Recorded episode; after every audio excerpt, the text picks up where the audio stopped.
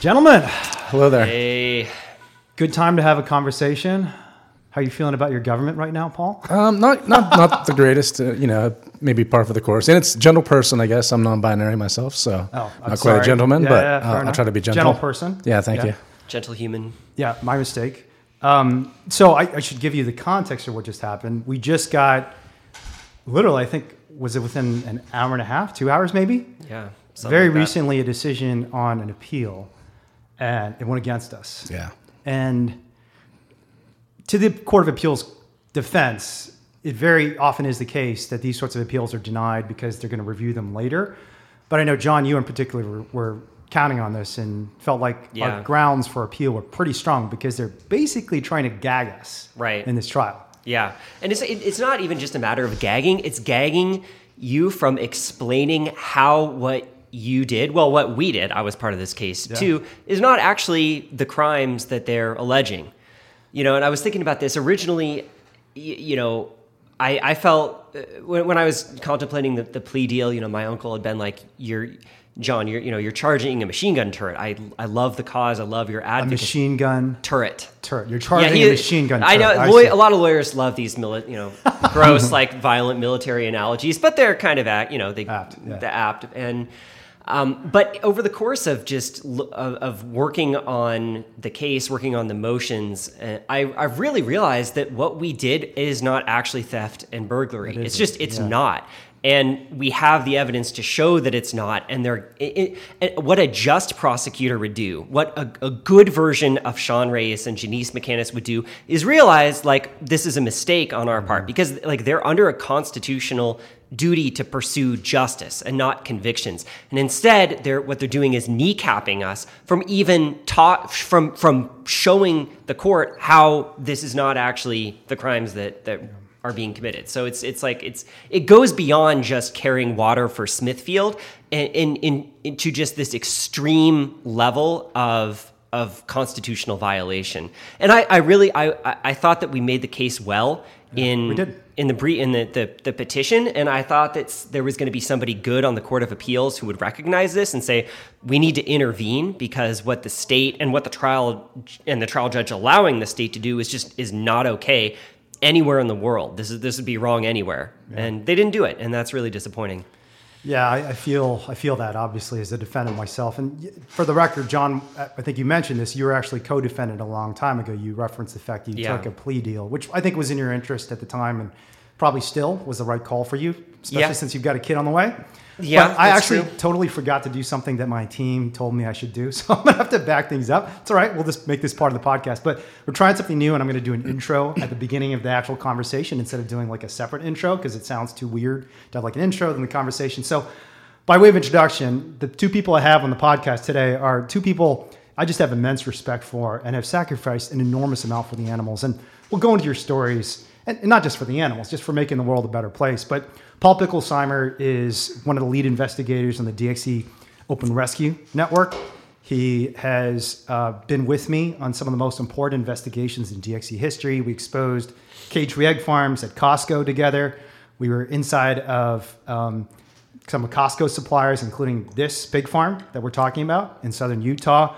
Um, and you've subsequently become, you know, a design expert in, in the animal rights movement. I really think your design work is among the best in the animal rights movement.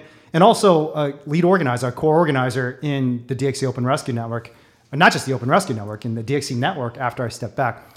The other person I have in the podcast is someone who's been on before, um, and Jon is not actually my counsel of record in this case, but he's on the DXE legal team. He's an attorney. Right. He's an activist, and um, his family has a very interesting history because his dad actually prosecuted animal rights activists as the Attorney General of Oregon. True. Many, many years ago.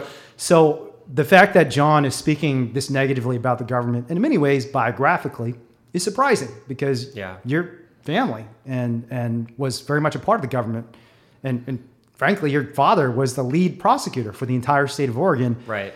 And yet here you are today, not just defending people being prosecuted by the government, but in two separate cases, actually three separate cases now, right? At least three major felony cases you've been prosecuted yourself. So that's the Right. introduction. Really excited to have both of you on, and uh, especially in this moment because we need to bring so much attention to this case and the broader problem of governments across the world, not just in the United States. You look at what's happening in Russia, you look at what's happening in China. Powerful institutions covering things up to prevent the public from seeing the truth that may change them. So that's kind of Yeah. where we are today.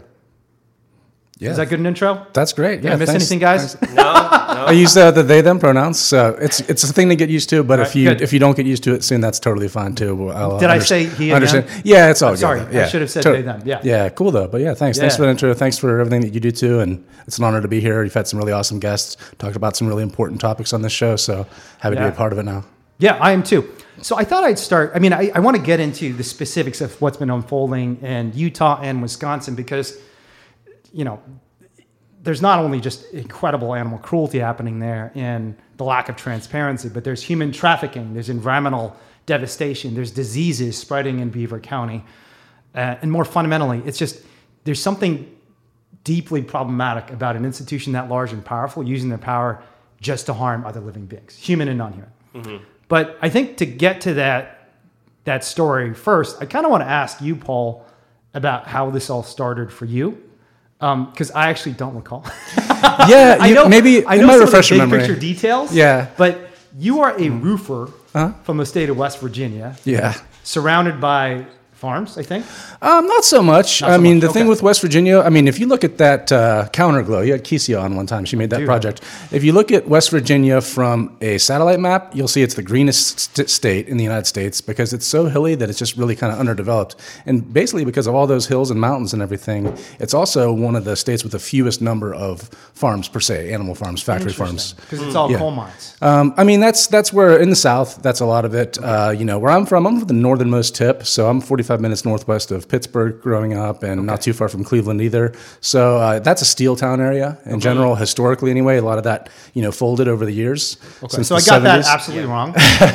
Well, I you get the right. get sta- right that you were you were a roofer. Yeah, all my life. Yeah, I, um, you know, my parents started a roofing business when I was a little baby, and uh, you know, I went to school. You know, got a bachelor's in marketing, business administration, and and couldn't really put it to use too well. The entry level jobs weren't great, so I just went into the family business that I'd been doing in the summers anyway, and uh, yeah, did that for decades, and and that's that's where I started to see animals because I guess I shouldn't say they're not farms. They're definitely farms. Uh, we Yeah. specialized in slate repair along with uh, torch down flat roofs, but the slate repair. Slate repair? What the heck? Slate that? repairs. So around here, you don't see a lot of just typical slate roofs, but in that tri-state area where I'm from, uh, like a lot of the roofs that aren't shingles or something are what's just called slate, and it's these gray tw- 12 by 24 usually tiles that are just flat, and uh, you know they're they're great. They last 150 years usually. Um, So the it's part of a roof. yeah, part of a roof, and um, but yeah, so those have sort of phased out over the years, but they're still in a lot of barns. Hmm. So we would end up on not factory farms, but like these smaller farms, the ones that you see at the farmers market or places like that.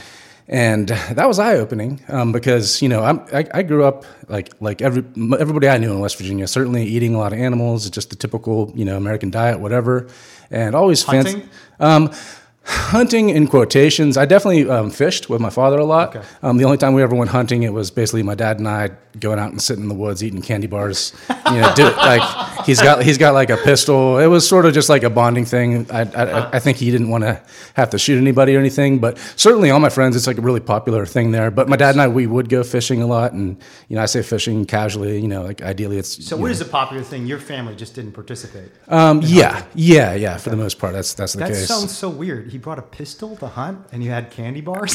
yeah, I mean, I think he just wanted to go bond. You know, we just sat we sat in the woods, freezing our butts off, and uh, and being quiet, and you know, so yeah, we preferred fishing. Uh, we would always, you know, once a year go rent a pontoon boat and uh, in Ohio and just spend the day out there. And uh, but but yeah, uh, working on these farms, you know, you're doing like repairs on the roofs. You start seeing things, and you're like, wow, this is. Uh, this is pretty amazing how the conditions these animals are in, even on these small farms. You know, Yeah. um, maybe one out of ten would look like that farm you see on a commercial, where it's like, oh, the nice green area and everything's kind of clean. Nine out of ten were pretty rough. And as somebody who's been on probably more factory farms than most farmers in California have, uh, I'll tell you, like these small farms were, were honestly very often worse than what we see in the factory Really? situations. Yeah, because they're you know they're just you know they're they're not No staff. not operationalized, whatever. It's like all these different birds, different species crammed into one cage. You go behind the barn, there's a massive pile of dead goats there or something like that. And uh, yeah, eventually, you know, spent a day or a couple days doing a slate repair on this barn. in Ohio, and uh, there were cows there. It was like not just a dairy, but it was it had a small dairy aspect. And they had the babies sort of in these separate pens, and I was just kind of on my lunch break, hanging out with this cute little baby cow, and uh, the, uh, the the moms were like far away. You could tell there was like Were a these hutches? these were uh, pens. Hutches are like these tiny little Yeah, the little doghouse looking they're, things. They're like a doghouse for a cow. They can't even often turn around. Yeah, th- this place um, was frankly one of the one of those like nine, uh, one out of ten kind of places, honestly. And um, yeah, there was like so they had a hutch, but they also had this little maybe six by six fenced in area. Um, and so I was just eating my lunch, hanging out with that baby, and uh, the owner of the building So can I just make an observation? Yeah. You said it was the one out of ten that are good, yeah, yeah, this it's a six by six space exactly, for a two hundred pound animal. exactly, yeah, Because a calf, I mean, for those of you who are thinking, oh, a little baby cow, five pound. No, no, no. Mm-hmm. Yeah. Baby cows, dairy cows. This is probably a Holstein, like a dairy cow. yeah, it was a Holstein. So they're born at like 150 to 200 pounds, and they grow really fast. Yeah. So imagine a 200 Wow. pound person in a six by six box. That's like a shower, you know, but kind of a medium sized shower, probably not a huge shower, but a medium sized shower. Their entire life, and this is Mm-hmm. Yeah. the 10 percent you're saying are good. Yeah, yeah, that's that that, I- I that mean, tells I you to something. laugh because it's so dreadful and evil, but No, they really wanted to frolic. You could tell they would take a, a one pounce or two, but then they couldn't move around too much more. And yeah, they, they couldn't do anything. And, and but the really sad thing is they were just sort of waiting to be taken away. Because I asked the owner, I'm like, hey, what's what's the deal? You know, like, do they, you know, do you, why, why are they away from their mom right now, basically? And he's like, oh, we don't keep the babies. He's like, yeah, a guy comes once or twice and uh, you know gives us like a, a buck fifty to two hundred dollars for them, and then they end up being. He said like cheap meat is what he referred to it as. So it could go to who knows where. And I was like, oh my gosh, like at that point, I was already somebody who had, for health reasons, you know, sort of adopted trying to eat plant based diet, that kind of thing, mm-hmm. and always fancied myself like an animal lover type of person. Like if somebody had a dog tied up on a short leash, we we talk to them, make the customer and be like, hey, like, you know, that's not cool. Why don't you like try to help them out more? And and then you know you start seeing it happen to these chickens, pigs, cows, goats, everybody else. You see them treated so poorly, and at that moment, I'm just looking there at this baby. They're so sweet. They would just love to just probably cuddle, play, do whatever, grow up, have a life, be with their mom. And for 150 bucks, they're gonna go get you know shipped off and and taken away from their mom. And you know animals. Moms in general, you know, regardless of species, a lot of times, not all the time, but a lot of times, they, they bond for sure. Yeah. And you'll hear a lot of farmers talk about like, yeah, the, the coming weeks and sometimes months after the babies get taken away, that the moms are mourning, and mm-hmm. and, and you can notice that. So there's just Yeah. an article in the New York Times about this. Did you all see that? no, No, I didn't. So was a great piece about animals grieving. It was specifically focused on elephants, but they talked about all the animals that grieve, and cows were actually one of the species they mentioned. Wow. Yeah. That will grieve extensively, and it's it's pretty awful. Yeah. To hear a mother animal, I mean, just a mother of any species, because the maternal bond is in mammals such Yeah. a powerful bond because the babies depend on their moms, and the moms need they've evolved to have this intense affinity attachment Yeah. to their child, and when that's broken, it's terrible. Yeah. It's like so awful to be around. yeah. And imagine when they're just, I mean, the mom was 100 yards away, and so they, they know they're there, and they just can't get to each other. And at that point, I was just like, you know, I. I'm, I'm ready for something different. Like I, I, I loved roofing, loved working with my family, my father, um, but I honestly wanted to start trying to say like, find ways to just help people see what I was seeing on these small farms. Yeah. And um, yeah, it just kind of, you know, eventually got me down the road to making my way out west a little bit. Was in Chicago for a few years. Uh, heard about direct action everywhere. I got involved with that, and then as soon as I started hearing y'all, as I would refer to you, when you know when I was in Chicago, talking about open rescue and investigation, I thought like, yeah, this is uh, like no one's doing this. Like people have different perspectives on animals and like whether they should be used for food or whatnot. But I feel like we share for the most part a really common perspective that people should know what's going on. Sure. So people see whatever mm-hmm. Smithfield or Tyson or these different companies tell them, you know, and they see the ads, they see their website, their YouTube, whatever. And then we go to these places, point the camera around, and we don't see what they're showing people. Yeah. So I don't, you know, it's. Had you uh, done any activism before that? What, what was your first Um, activism? Was it direct action everywhere? I mean, I would, you know, volunteer sometimes at the local animal shelter, and um, yeah, I doubt I did much more before that. Um, yeah, there was. By some- the way, can I just say one of the things I love about you? What's that? I, I don't think I ever told you this. What's up? When you were describing just your interactions with animals and how you loved animals, and even when you're describing seeing this cow, Uh-huh. that sound you make, Oh yeah, like there we go. yeah, No, yeah. it's there's my something really my universal really squeaky noise. that when I see interactive animals. Just like there's because it's very gentle and peaceful, and it's like I don't know where you got that, but It's, I don't know it's either. Calming for me. I almost Yeah. feel like I'm going to trot over to Paul too. It's like I remember It's- one time you said it was sort of a pain. You're like, I'm trying to edit this video, but Yeah, like well, I hear Paul squeaking in the background. yeah, yeah, yeah. But thank you. That's I appreciate that compliment. So yeah. if you did that throughout the podcast, I'd probably meant to Okay. tell you to stop. All right. But observing it in an interaction between you and a non-human animal is, is actually pretty. Mm. yeah, powerful. try to communicate to them somehow. You know. Yeah, Mm-hmm. because there's something about just the the gentleness of our expressions and, and their expressions back to us. Mm-hmm. And I, I blogged about this recently, but ge- there's a lot of power in gentleness. Yeah. that people don't recognize. Um, Yeah. But anyways, you, so you had volunteered at some animal shelters, but you hadn't done Yeah, I hadn't done any kind of anything like organized activism. No, that wouldn't be for until any cause, not just for animal rights. Yeah, I mean nothing that I can think of, honestly, unless I'm forgetting some minor thing. But no, in West Virginia, like we, there was a big uh, issue back in the day. Uh, this company called WTI, West Tech, uh, Waste Technology Industries, tried to open a um, nuclear waste incinerator Wow. in the backyard of a middle school in a in a poor neighborhood in Ohio, Seriously? right across the river. Yeah, and uh, I mean, I, I didn't go to any of the protests. It was just something I followed, but I watched people do stuff and, and watched how it was playing out, and and it was a real local grassroots grassroots group of people. Um, my friend Terri Swearingen, she was the person who sort of led it, um, and it was a it was a huge fight, and and the activists lost that one, but. As of, I guess, a few years ago, last time I checked, no more of those kind of toxic waste incinerators had opened in the U.S. Um, which So maybe know, they what a- lost forward. What's that? Maybe they lost. Yeah, forward. yeah, Maybe maybe. I mean, maybe maybe those incinerators are now someplace else in the world where people can't protest true, as yeah. effectively. I don't know, but but yeah, that that left an imprint on me. That was that was cool to see. I mean, I know that she sacrificed things. Uh, she she was eventually like sort of you know awarded for her you know work. People recognized how hard she fought and everything. So that was really cool. But um, yeah, that was probably my my first you know exposure to activism. But uh, until I, you know, I moved to Chicago and just trying to get plugged in. So I'd uh, look up like Mercy for Animals online. They'd have, you know, oh, we're having like a, you know, we're supporting the Pride Parade. Come out and leaflet, or you know, we're doing a thing or two. So I did that for a little bit, and then yeah, eventually my partner at the time uh, said like, hey, there's this group, Direct Action Everywhere. They just started. I'm like, what do they do? And she said like, oh, they go into like Chipotle this time, and they're gonna just yell about how how it's like uh, the, the the humane. I was like, yeah, love that sounds terrible. I'm like, I, am like, I'm like, yeah, go ahead. Like, let me know how it goes. We don't- don't yeah. Yeah. Yeah, and she went and she said, like, yeah, it was pretty cool actually. And um, I'm like, all right, I'll, I'll try the next one. And I went and I was like, yeah, this does not feel like effective activism to me, honestly. What was and your uh, first demonstration? Going into Chipotle and yelling, and that was. Um, yeah, I think yeah, Glenn was there at the time for sure. Yeah, there was like maybe five of us. Um, we Glenn had was some. such a good guy. Yeah, yeah, He was a we great were lucky. speaker. He was a great speaker. He was really welcoming to everybody who showed up, and you know, Yeah. like tried to help people, and and yeah, it was it was an interesting experience. What I said was like, you know what, I don't I don't think anybody in this restaurant is going to take away from like this message too much that Sure. They should change their diets or something. And yeah, Glenn's like, that's not really what we're going for. You Yep. know, um, we're trying to sort of just help people learn to become activists. And I will admit, like, it did feel good to go into this place where you know, like, what's happening behind the counter um, and, and the farms where it all came from, where their bodies came from.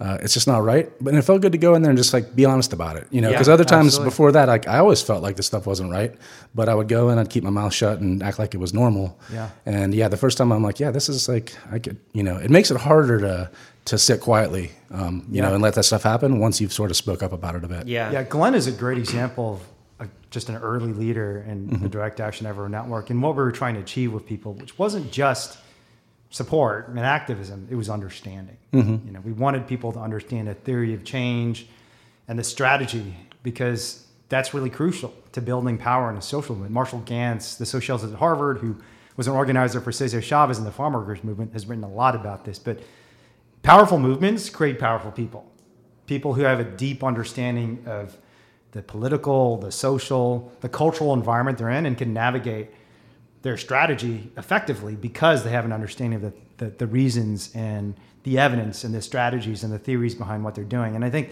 the thing that glenn understood that most people don't understand about protests is protest usually isn't about changing the people out to protest it's mm-hmm. usually not even necessarily about changing the institution you're protesting it's mostly about mobilizing the activists Yeah.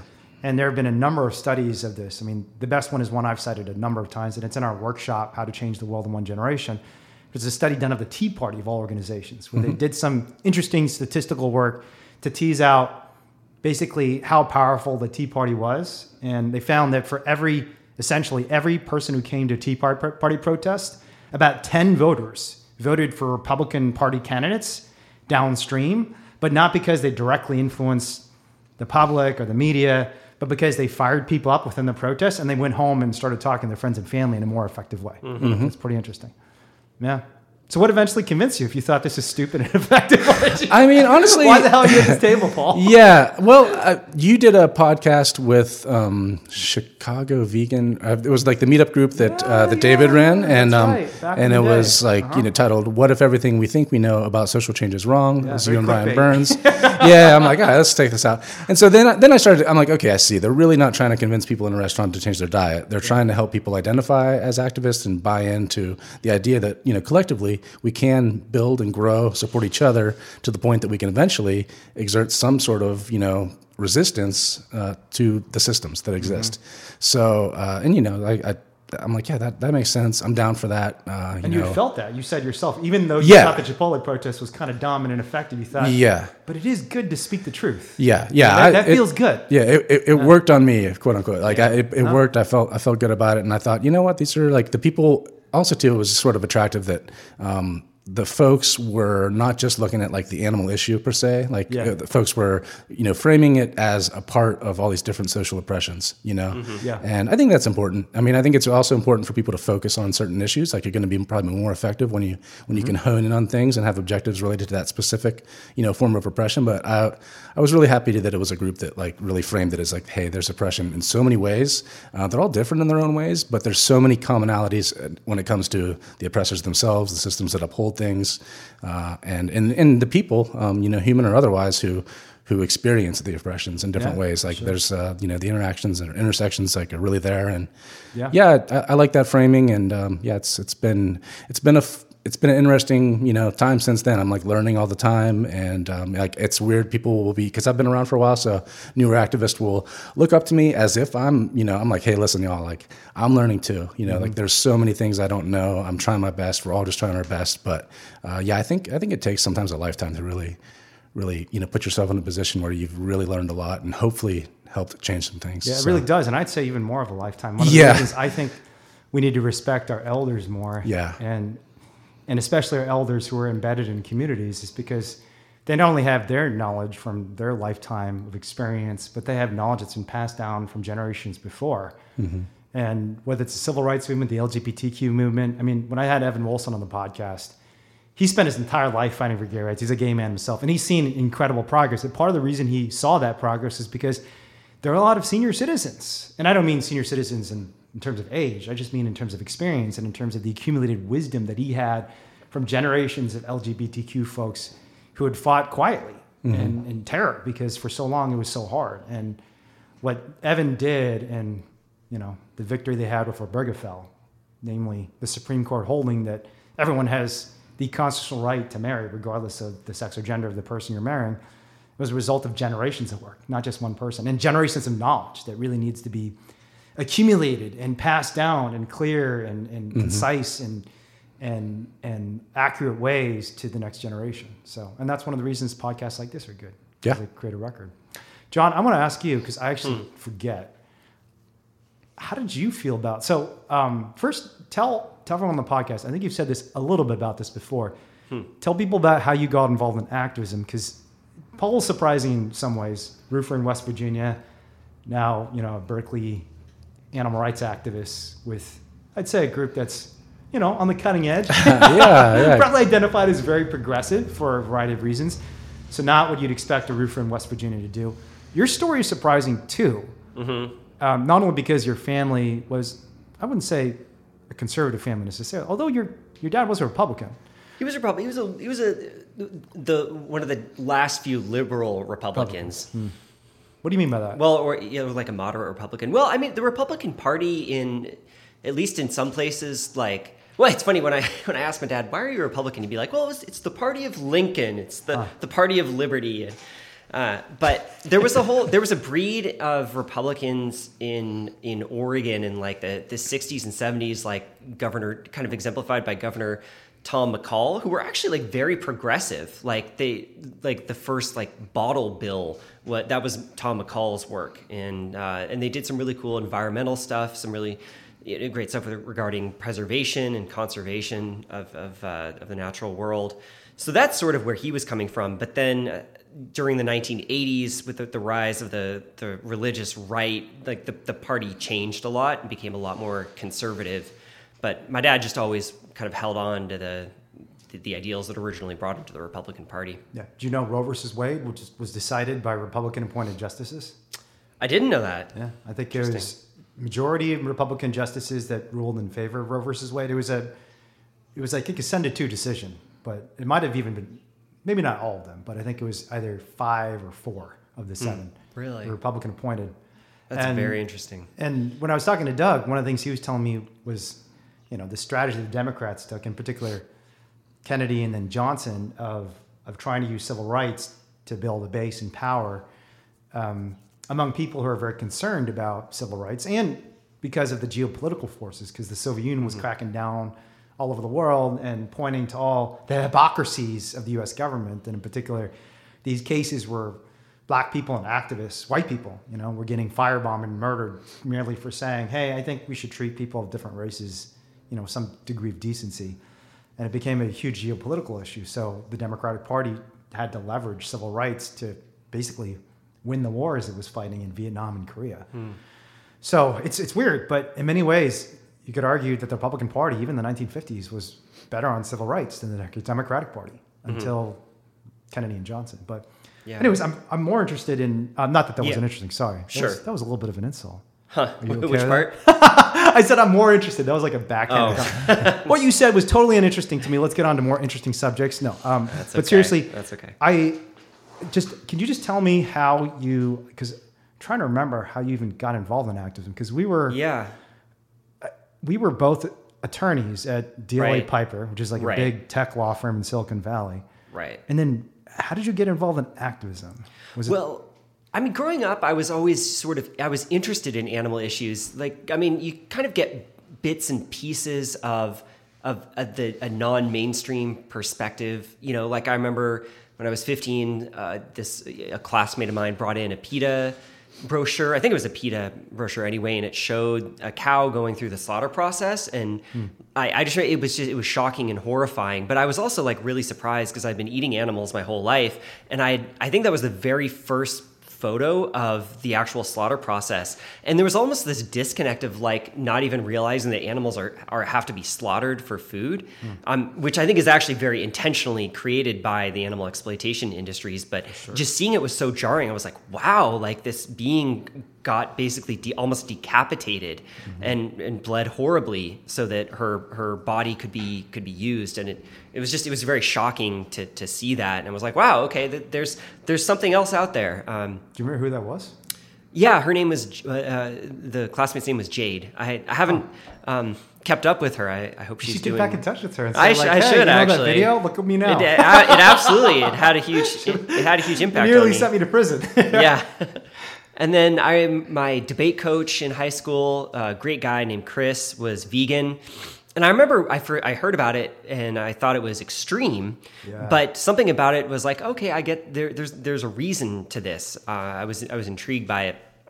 And then later on, I did I got into yoga. I did a yoga teacher training program when I was a junior in college, and a big part of the yogic philosophy is non-harm. The Sanskrit term is ahimsa, and it, at least in theory, it applies to everything around you. You know, there's there's a, there's a different word meaning like care of oneself. Ahimsa really has to do with not harming those outside of you, those around you.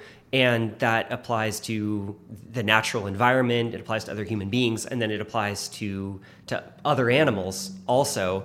And then I Was that unusual at Stanford? Because I've spent a lot of time at Stanford. Yeah. I have not seen a lot of that, despite Extremely all the unusual. talk about you know Silicon Valley. Being Yeah. it's like oh everybody does yoga and right. there's all these hippies who are doing drugs and dancing in drum Right. circles, but Palo Alto and Stanford feel like very Totally. not very open. I don't. I don't. like there aren't even really that many vegan restaurants in the area. Yeah, no. This restaurants. this teacher training program happened in Cabo San Lucas in Ah, Baja so in it Mexico. wasn't even- in Baja. it wasn't even I don't think I ever encountered any animal rights consciousness whatsoever at Stanford. I think there there were the only times when we had discussions about it were after the teacher training program that I did my junior year. uh, My my diet changed, and other people kind of challenged me about it, and then I just sort of explained it to them, and I, people were kind of they were somewhat receptive, but I don't think I ever like.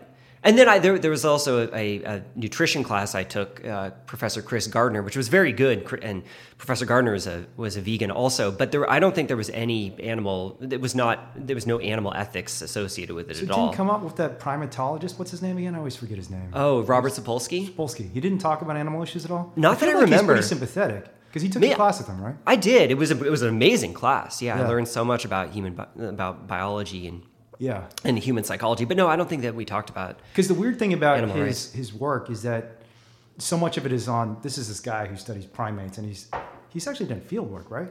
I believe so. Yeah, he's, like, I think he studied field. chimpanzee Yeah, yeah, populations yeah. in Africa. So he directly. I mean, it's it's one of the examples of just the weird tension and even hypocrisy we have in our system because he studies all these primates in that are different species, but he's probably most known for his insights into human behavior. In other words, he's basically living proof, and his, his work is proof that the mental states of animals are similar enough to the mental states that we have that when it comes to because he does a lot of work on stress, right? I think that is that right? Yeah, yeah, a totally. lot- he wrote lot why, of work why on stress zebras how- don't get ulcers. Was yeah, why zebras don't get ulcers and what happens to primates when you know they're stressed out versus primates that are happy, Yeah. and shows there's huge differences like stress, not even physical violence, even just being unhappy has enormous biological consequences. It's Mm. like devastating for primates, and they found that yes, this applies to human beings too because of the observations he made among primates, and it's just one of these weird things. Well. Yeah.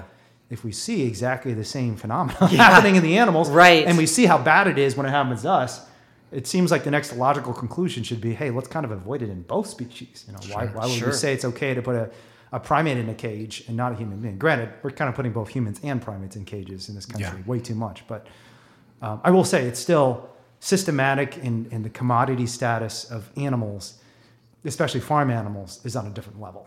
Yeah, But yeah.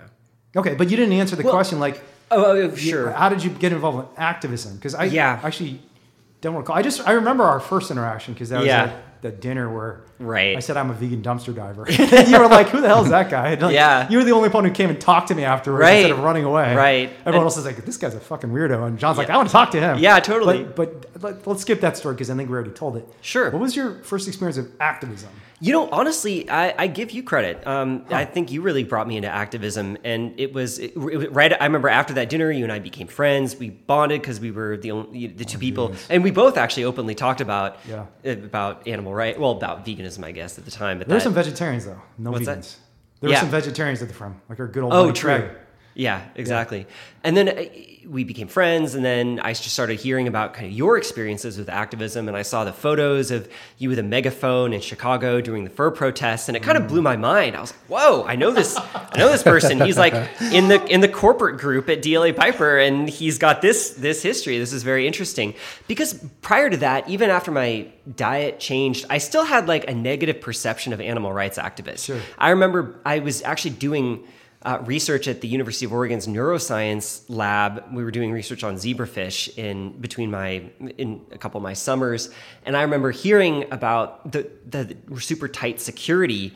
Um, not so much in our lab, but there was actually a lab that was doing research on primates, and it was very, very hush hush. I didn't find out about it for a long time, and it was said, you know, you know, and the reason that I learned it was so hush hush is that it, the University of Oregon neuroscience lab had actually been raided by the ALF. It was that Trone case in the 1980s, and the legacy still existed. But pe- people there had this very negative perception of animal rights activists. It was like they're they're the bad guys, they're the enemy. Like we're doing important work here. We need to protect ourselves from these people. And I was like, at, at the time, I was starting to become more of an of, an animal rights conscious person myself, but I kind of went along with that. But really, I mean, it was meeting you and hearing about your protest experiences that that kind of finally changed. And I remember we did that protest in Portland, Oregon, and where we did the the poem at that uh, that The meat case. grocery store. Yeah, and it was it was an unusual experience, but it was a po- but it was a positive experience. I didn't feel awkward or cringy about it. It, it was uncomfortable just because it was new, but I was like, yeah, this is. I think this is a good. This is a good thing that we're doing this is here. The gorilla poem that we used to do. In darkness right. they lie, and- yeah, yeah. exactly. I yeah, I, I forgot actually that Jon actually predates you, Paul. Yeah, that makes Jon, sense. Jon was yeah. involved. I That was I knew January you were- you were in the Bay 2013. Area. Yeah, I was 2014. But I met you in 2012. Right, in So June, January yeah. 2013, some of our earliest actions, like Yeah. in direct action over history, were with you. I, I totally forgot about that. Yeah. So why did you? I mean, you said you had this negative experience, or at least a negative, Mm-hmm. Right. Right. negative attitude towards animal rights activists. Why do you think that changed? Was it just the personal relationship? Why did you not see me with the picture, you know, holding a megaphone and say, that guy's weird?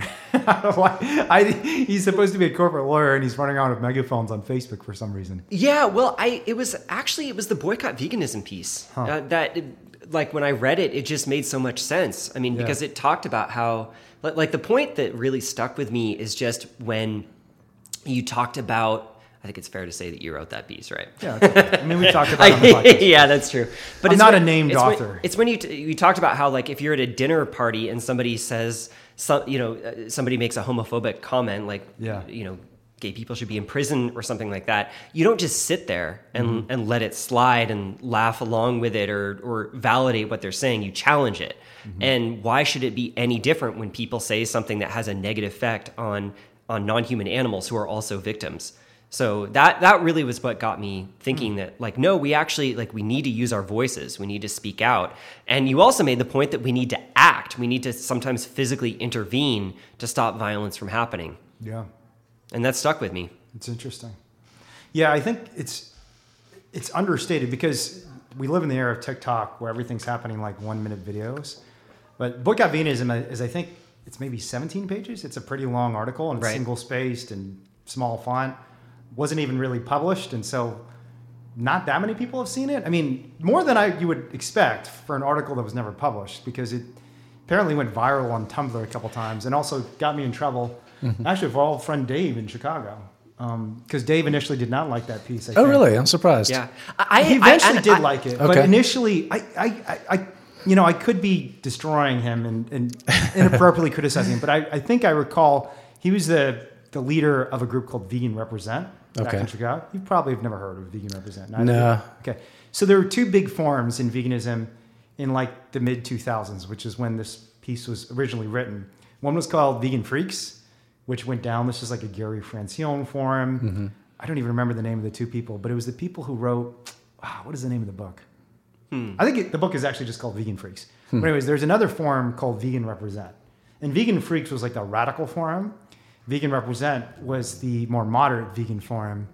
And I posted this article just for feedback in both forums and got banned from both of them. and Dave was Wow. running Vegan Represent. Um, understandably, because the you know the title was boycott veganism, super clickbait, kind of trolling the community. Yeah. When you read the article, I think you get a different sense of what I'm trying to do. I'm not trying to attack vegans at all, really, and I'm not saying we should eat animals. I'm just saying, literally, the subhead. If you read beyond the title, the title was boycott veganism. The subhead was animal rights goes beyond your diet. Right. And I think just most people didn't see that second line. It wasn't Right. about how we should eat animals and do whatever we want to them, and veganism is stupid and doesn't matter. Although I, you know, Paul, you may actually think that, but it was more just about how this is a political movement and not just a dietary movement. Yeah. So. Yeah. But anyways, And the point I, was trying to make I is actually disagreed with it too when I first read it. Yeah? I rejected it. Huh. But then, but then you also had that line that was like, "Most of this you'll probably reject," and I was like, "Oh crap, he's right." like, okay, maybe I need to think twice about it. I think I added that after I got banned. I think the version that ended up getting circulated was like with revisions after I was banned from a bunch of forums. Um, I will say, I'm pretty confident that Dave reinstated me because Dave's a smart guy, really thoughtful, Yeah. really, really good person. I, Yeah, I mean, I love love the guy. Yeah. Um, but Dave ultimately read it, thought about it more carefully, and said he actually ended up defending me a lot over the years, which is great. I mean, Yeah. it's how many people can change in that way, going from feeling super antagonized and by someone who's attacking your identity to the point that I don't even know if he was the admin who banned me, but I'm pretty sure I was banned on his forum, and he was the leader of that group. To turning around and defending him and, and being a part of the group that he starts, and Dave was, you know, and, and still is someone I, I consider a great friend and supporter. So yeah, the world can change. But part of the reason it changes is sometimes it's not the clickbait stuff that gets five million views. It's the weird arcane academic article of 17 pages that 100 people read, but one of those people is Jon Frohnmayer, and other is, is Dave. And I'm, I'm totally forgetting his last name. I don't even know if he uses it anymore. Really? Um, but yeah. He changed his name? Well, you know, at least talk about that? probably maybe not. Like Okay, I, I think he's mind. like became private over the years, and you know, but yeah, Okay. Well, he's a good guy. Yeah, Wherever he's awesome. going Uh, by now, he's a good guy, and Yeah. he, he organized a lot of really great stuff because he was the founder of the Chicago Vegan Meetup too, Mhm, yeah. which I think was the biggest vegan meetup in the world for a while. Wow, wow. So, anyways, love you, Dave. You're awesome. yeah, I love you, Dave. So let's let's let's talk about how we all came together. Um, I don't remember how I how, how did how did this project start? I, I I'm sure I started it. The, I mean, specifically the Smithfield case that we're mm-hmm. Right. all involved in in some way. I mean, Jon, you've managed to get out of the case. I mean, voluntarily, and we voluntarily in many ways stayed mm-hmm. in because Yeah. Yeah. you had to take an awful plea bargain, but it was a good plea bargain nonetheless. Um, but It can was. you just tell me? Could, I mean, you could just say talk to each other too, but how did you first hear about this idea of going to the largest pig farm in the nation? Mm-hmm. Well, Was me, it from me or was it from somebody else? How did it all work? Uh, I mean, the way it played out in my mind anyway was that uh, I think 2016 National Animal Rights Conference uh, went to in Los Angeles, and um, Condition One was there with their VR setup, and uh, we're like, wow, this is. Uh, I mean, at the time I had never tried virtual reality, and I put it on, and it took me into this terrible um, to this slaughterhouse where you know you sort of are side by side with someone when they when they get it, and uh, it was so so painful and really impactful. It's like they say that you know you can you can write things, but when you see an image, sometimes it really just affects you more. But when you're in like the virtual reality, like that really sort of puts you there. I think it does something to your you know your empathy or whatever, and, and your body really feels like you're there. So you really felt it. Um, luckily afterwards, Can they you just describe what's in that video? uh, yeah, it's it's in a I didn't actually watch Uh-huh. it because I think in- it was too hard for me to watch. Yeah, it's. It, I, I think it was Mexico. Uh, it was definitely a slaughterhouse for pigs, and I think, from my understanding, the producers um, posed as uh, industry folks who wanted to document the process to, you know, develop machinery or something. So kudos to the creative, you know, way to get the terrible footage. But yeah, you're you're in the slaughterhouse, and it's um, not much different than the ones in the U.S. You know, it's like a smaller scale, um, but yeah, you, you follow someone as they're, you know, kind of herded from place to place and, you know, ultimately into the chute. And, um, You mean follow a pig? Not yeah, a, not yeah, yeah. So I say somebody a lot. So if Yeah. you're listening to this and it's, it's a little jarring, I just, I just kind of take that species thing away a little bit. I just think everybody Yeah, yeah, who's for sure. who's got a mind or a personality is a person. So, um, yeah, it follows them, and, and then you know you you witness what happens to them, and Mm-hmm. uh, and they get killed, and and it's really hard, and um, you feel it. You're, I'm crying, you know, and uh, then then they show you a video at, at a sanctuary of somebody who was rescued, and they get to kind of go touch grass for the first time, be outside, and that helps a little bit. Gives you a little bit of time for your tears to dry up before you take your virtual reality goggles off and look like you just you know you're like a wreck. Um, but it was powerful, and and uh, I was like, wow, this is just amazing. And then, yeah, I think uh, their their people talked to our people, whatever, and and talked about working on a project sometime.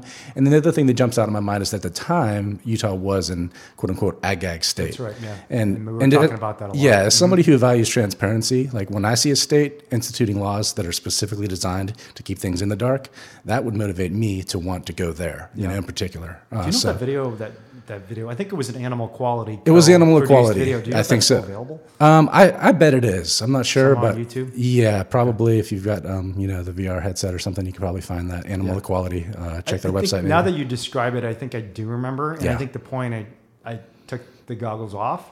It's weird that I I did this because I've been in so many awful situations that are, you know, as, as bad or worse than that. Mm-hmm. But one strange thing about watching it versus investigating it is you're more in touch with your own feelings because Yeah. the adrenaline isn't running and you're not in this fight or mm. flight mode.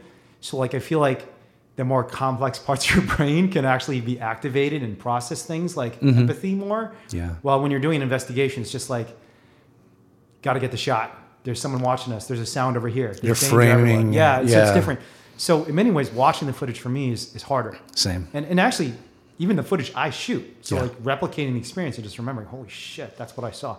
But the part that forced me to shut it down is when is I think I, I have this distinct recollection of like blood just Yeah. spraying everywhere. And I'm just like, okay, I'm done. I'm Yeah. not watching this.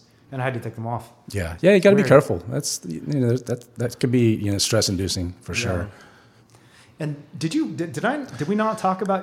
I know for me, a big part of the reason this project was important was gestation crates. Did we talk about that? Yeah, yeah. I mean, the like Smithfield commitment at, at the time they had made the commitment, so we knew the clock was ticking. You know, Mm-hmm. and I also think the common thing at the time, like Direct Action Everywhere had done, you know, investigations before, and we would see the same spiel in the press where they'd reach out for comment to the industry or the the, the factory farm, and they would say, "Oh, the activists are just showing you what they want. It's Right. this edited video." And, and to me, I'm like, "Well, hey, look, VR's out. Um, y'all could turn around, do a 360, look around wherever you want. Like, we're not pointing the camera at a, you know." The only thing you can see. So, like, let's just let people look wherever they want, and then they can decide for themselves if Yeah. they think what's happening here is okay. and record the entire time we're in there. Yeah. so that they can see everything we do from the moment we step in. Were you Yeah. at that conference? I was at that conference. Yeah, I do. think- you I do remember being at that conference. I remember that was when I, I met you for the first time, Paul, and you Really? you, you gave an address to the the group uh, the first the first night, and I was like, wow, this is this is really Solid, cool. yeah. Like, Awesome. I'm, yeah, I'm really impressed by what this what this person has to say. So That's awesome. Yeah, it was really Was great. that was that the one we packed like all those people into the hotel room? I think 'Cause we that, didn't have oh, any we, I think we did that. Yeah, but are you, I remember there was so many people in the hotel room we couldn't fit anybody. Yeah. and then they gave us a conference room after that because We were like kind of just taking conference rooms in the That's evening. right, So there'd be like all the actual Right. They just kinda programming for the day, and then Yeah. DXE would just be like, all right, this room is open. Let's like Yeah. hold our thing. was, I think that was also the year. Was that the year we showed Truth Matters at the conference, 2016? Sounds about right. Um, A Truth Matters would have been out for a while. It Okay, came out in maybe it was 2015. 2015. Yeah, that would Yeah. probably been in, in DC. I, th- I think that affected a lot of people too. I know. Um, yeah. yeah. Wow.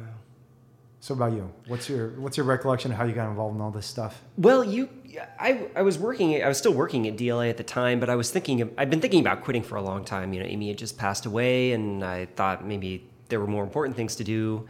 And then you called me once, sometime, and toward the end of 2016, and you just said that you were you were thinking that, about doing an investigation of Smithfield, and you just gave me some time. You know, we talked about it. We talked about some of the legal risks. You mentioned that there was prosecute prosecution would be a possibility, mm-hmm. and Understatement of the year. uh, yeah, I think yeah, I think you actually said there was a ten percent chance of prosecution. I mean, cumulatively, that might still be true. yeah, Yeah. yeah, Across no. all our open rescues, think about the number of open rescues you've had and the number of prosecutions. It might actually be 10%. yeah, yeah.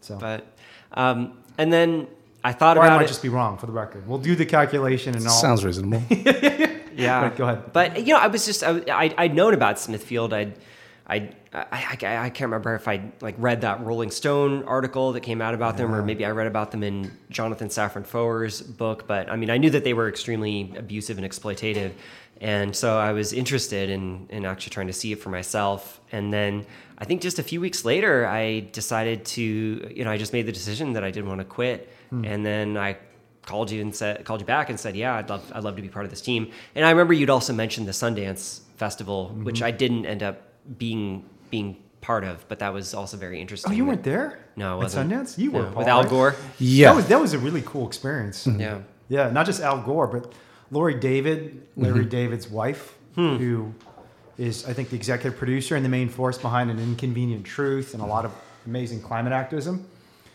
and has increasingly been interested in agricultural issues. She gave me a hug afterwards and was like tearing up um, hmm. and has become a supporter, and I've stayed in touch with her over the years. She's amazing. We were there with the first VR that we did, um, Egg Farm 360. That's right. Uh, yeah. We hadn't actually even done Death Star at that point. We just knew the Right. technology was possible and, and that there was an appetite for it, that people wanted to see this sort of thing. And and this isn't even, I mean, the future of VR is going to be way bigger because Yeah. the resolution isn't super high quality. There's still some nausea issues, but it's still a pretty powerful experience. You can put on those headsets and walk into a factory farm or a slaughterhouse.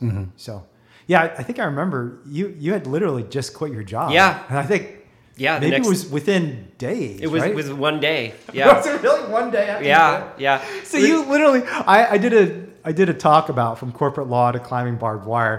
You literally did that, like within Right. one day. Yeah, like yeah. You quit your Well- corporate law job, and Well, then I- one I was day on- I was on a- well, I was on a- on the way. To I was on a climb barbed wire. plane within one day, and then barbed the, wire. the barbing barbed wire took probably another. For the record, we don't after. always have to climb barbed wire, and actually, usually we don't. But Yeah. it's sometimes you do. yeah, exactly. Yeah, it was supposed to be two days because I, Um, I was supposed to stop on a Friday, but then I still had some more projects that I wanted to do. So I ended up, So ended up I ended up pulling an all nighter, and then still was like working all, all on Saturday. And I had to make sure that like I wouldn't get logged out of the computer because then I would not be able to log back in. And then I ended up leaving like late at night, and I got really sick.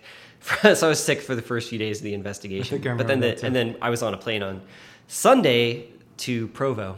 The fact that the culture of a corporate law firm made you pull an all-nighter on the day that you're leaving the job is a Well- good reason no one should work at a corporate law firm. If Yeah. you're one of the people listening to this podcast and you work at a corporate law firm, quit right now. Yeah. You have one life to live, make it a good one. Well, to be fair, part it was it was like my fault because there. I mean, there was this matter that I kind of had screwed up on, and it just it took me weeks to kind of like like I I just it was one of the things where like I was dreading actually like facing it and figuring out like drafting the email to the partner explaining like okay how does the person who takes my spot end up like fixing this? And so that's like what I was that's what I was doing. I saved that for the very end and then I, it took me kind of basically the whole night to like figure it all out. See, but what corporate law does to you, I, I don't doubt that's true. What corporate law does to you is it make things makes things a priority that are just not a priority. That is by- true. by any that is absolutely true. what is important in the world and what is not. I totally agree. Who cares? Yeah, I even totally if you agree. fucked up the deal, like Yeah. I'm trying to think, did I fuck up any deals? I probably fucked up some deals. I don't even remember. I mean, there are probably all these documents that I drafted that I messed something up on. Right. But,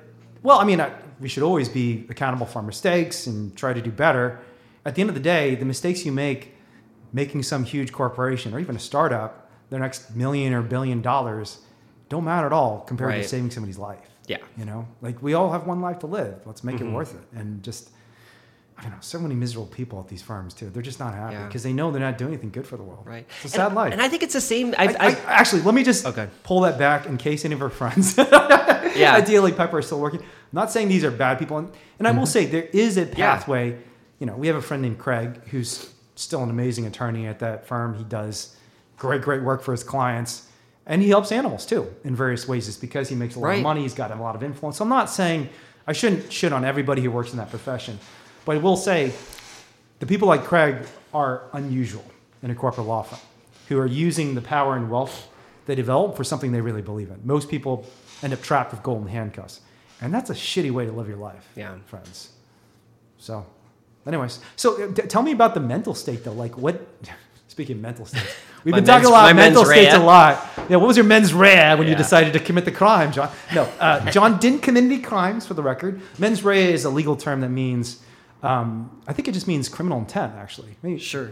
What does it mean? well, know, men's something is like- mind, and then rea is like, isn't that like state? state or? My mental state. Yeah, Yeah. but what was your leaving a law firm within a day or two, and then flying out to Utah to do this investigation? Like, what were your what were you feeling? I mean, why'd you decide to do that? It's such a dramatic change to your life. Yeah, well, I, I was definitely nervous. I didn't know exactly what I was going to do, but I, I mean, I, the main thing was just relief. Like, I mm. just really, really, really wanted to be, to be done with, with corporate law, and nothing against. I I have nothing against DLA, and I actually think that as far as corporate firms go, the the department that we were in in Silicon Valley was actually good. I mean, uh, it was it was a fun job in a lot of ways. It was nice to be able to advise people and help them structure things, and I, I did enjoy that aspect. But it was it just wasn't for me. It was just it, it, it was just it was too much stressing over things that didn't actually matter.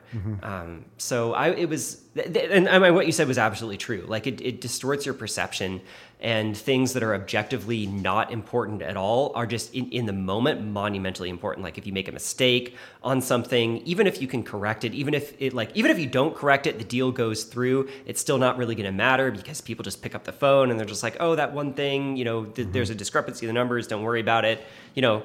Um, but like because you've got you've got to like put on this air of perfection because your billing rate is 500 an hour or 550 an hour and so partners are very very sensitive about maintaining perfection both for themselves and everybody who's working for them and so it just it, it changes priorities a lot and i just wanted to do something where like i i, I i'm okay with stress but I want to stress about something that's actually meaningful in the world. Like the case that, like, I w- I've been very stressed out about this Utah case because I really I think don't you've want. been more stressed than me and Paul. Thank you, Partly Well, because look, you're I doing just- a lot of the good work that should be prevailing, and we're not prevailing, at least legally. we're Yeah. not Well, I mean, you two are so far. you two are you you decided to to continue on with the risk. I mean, three of us took a plea deal. It was a good plea deal. It was a different plea deal than what was offered to you two. But mm-hmm. I mean, it was it was a brave thing, and I really I give kudos to you both for having the courage to just continue on and face prison and face the, the Utah Attorney General, who is not ethical, who is not doing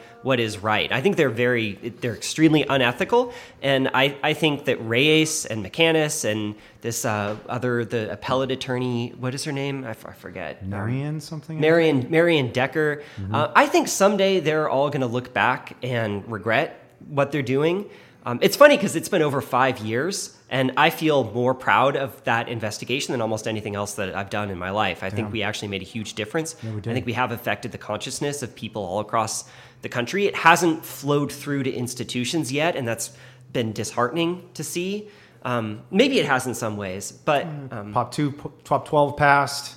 Yeah. DXE was able to get a, a factory farm moratorium bill at least introduced, which is honestly a historic victory. Even just getting it introduced, it's kind of still astonishing to me that True. in one of the largest farming states in the nation, a bill was passed saying this you can't build any new ones. It's like you're basically shutting down one of the largest industries in the state of California. So Yeah. we've made some. yeah, for sure. for And I'm not saying Anyway. we can take exclusive credit for Of these things, course. of course not. But it's all part of the same movement that is Mm-hmm. pushing for change and achieving a lot of it. Yeah. So- but anyway, I'm getting way free mirror. Oh, and by the way, I don't actually like calling people out. Like I don't Yeah. like calling people out like Sean Reyes and Janise Macanas, but I actually think I'm. I do actually think I'm doing them a favor. Favor, I think that we are doing a favor by calling people out sometimes because I don't think they it, it's fully. I don't think they're using their entire brains, and I don't think they're fully conscious of what they're doing and how much harm they are enabling Yeah. by going after you instead of going after Smithfield. But I think it's going to sink in. I hope that it sinks in for them. I don't think that that's not really justice in my mind, but it's at least it could lead to some kind of positive change. So I, I think it's, I think calling people out is actually the loving thing to do sometimes. Um, anyway, but we're getting. I'm back to the question about mental state. I was I was relieved to be done, and I mean I was nervous about what exactly are, are we getting into here, but I I, I also very much uh, I, I trusted both of you and the other people on the team, and I thought what we were doing was going to have a positive impact. So I was I was excited about it. Yeah. Were you scared? Not not really. Really? No, I wasn't that scared. Why I mean, when we were actually I, mean, I, t- I told you we're going to infiltrate this pig farm, go against one of the largest corporations in the world, and even if it's a 10% risk of prosecution, I probably told you Yeah. at the time. It's, I mean, the prosecution could be felonies. Right. I, you know, I, I know you know. Right. That we have friends now, mutual. I mean, I think you consider Lauren a friend, right? Yeah, for sure. We have mutual friends who have served serious prison time for mm-hmm. activism. So Yeah, yeah, exactly. I was nervous on the nights when we were actually there, Huh. and I didn't want to just get caught and arrested on the spot and end up in a Utah jail. And there were some dicey moments. yeah, exactly. But I mean, I figured that even if we had to fight it, I thought it. I, I, I thought that we was would worth the fight, It yeah. would be worth the fight. I thought even just the publicity. I thought that the public would mostly be on our side. Yeah. Um, which I, I still think is true. I don't think that's necessarily true in Utah, but I think sure. most the average person is horrified when they see the footage that we had that, that we that we got from that night, and I think they would understand and support people who who do this kind of thing. I say people who do this kind of thing. No, very few people do this. Mm-hmm. I don't know of any actual like open rescue and investigations that are kind of ongoing in the in the country right now, which is which is sad. Yeah. Yeah. I hope but changes. there's there's more now than there's been in a long time, maybe in American history. And it's I'd say it's gone down That's a little true. bit. I actually think it's gone down mostly because of the pandemic and less so because of Right. repression. I think repression, if anything, caused backfired and caused more people to get fired up and mm-hmm. want to Mm-hmm. do this work. Mm-hmm. Um, because the first prosecutions in DXE history were you and Diane, and, and actually let's acknowledge the team member of this investigation who's not with us, Diane mm-hmm. Candy Sorby, who Yeah. you know we lost a couple years ago, right at the beginning of the pandemic, which is awful. Yeah. Yeah. And um, not not entirely sure how she died, and Yeah. ultimately her husband died too in, in awful Yeah. circumstances. But Yeah. um, I think there's some suspicious suspicion that it could have been COVID. We don't know, but it was. Sure. I think it was March or April of 2020. Mm-hmm. But she was. I mean, it was such a fun team, like Yeah. Diane and Sammer and Andrew and you and me and and and Paul. It was. It was. I mean, it's it's a weird thing because it was really stressful, and I don't think I get nervous, but I definitely feel the intensity of the stress. But even though I've been through these really intense experiences, I don't think they've hurt me at all because I always understood there was a purpose behind it. And Doug Right. McAdam, who I just had on the podcast, it's actually the most recent podcast, said something pretty similar that I'd never heard that was, but that rang true to me. And I think it's actually true. I like dug around and tried to find out if what he said was true. And what he said was this for all the people who died um, or lost loved ones in 9 11, almost nobody suffers any PTSD from it. For all the firefighters who saw people jumping from buildings, you know, and the reason is because they felt like the community came together afterwards and they had plenty of support. And in many ways, it felt like there was a purpose to their death and the tragedies, you know, all the tragedies because, you know, we might not agree with this, but America went after and got bin Laden, you know, and, and there's, we, and, and more importantly, we all came together. Like nobody who died at 9-11 is seen as like, oh, we don't like that person or, you know, good riddance. It's just, it's a tragedy. And everyone understood it's a tragedy. The entire nation was giving so much support to the people who died from that that mm-hmm. they don't feel PTSD. And Rob Duroff, another friend of ours, do y'all remember Rob? Oh, of course. CSF, great guy.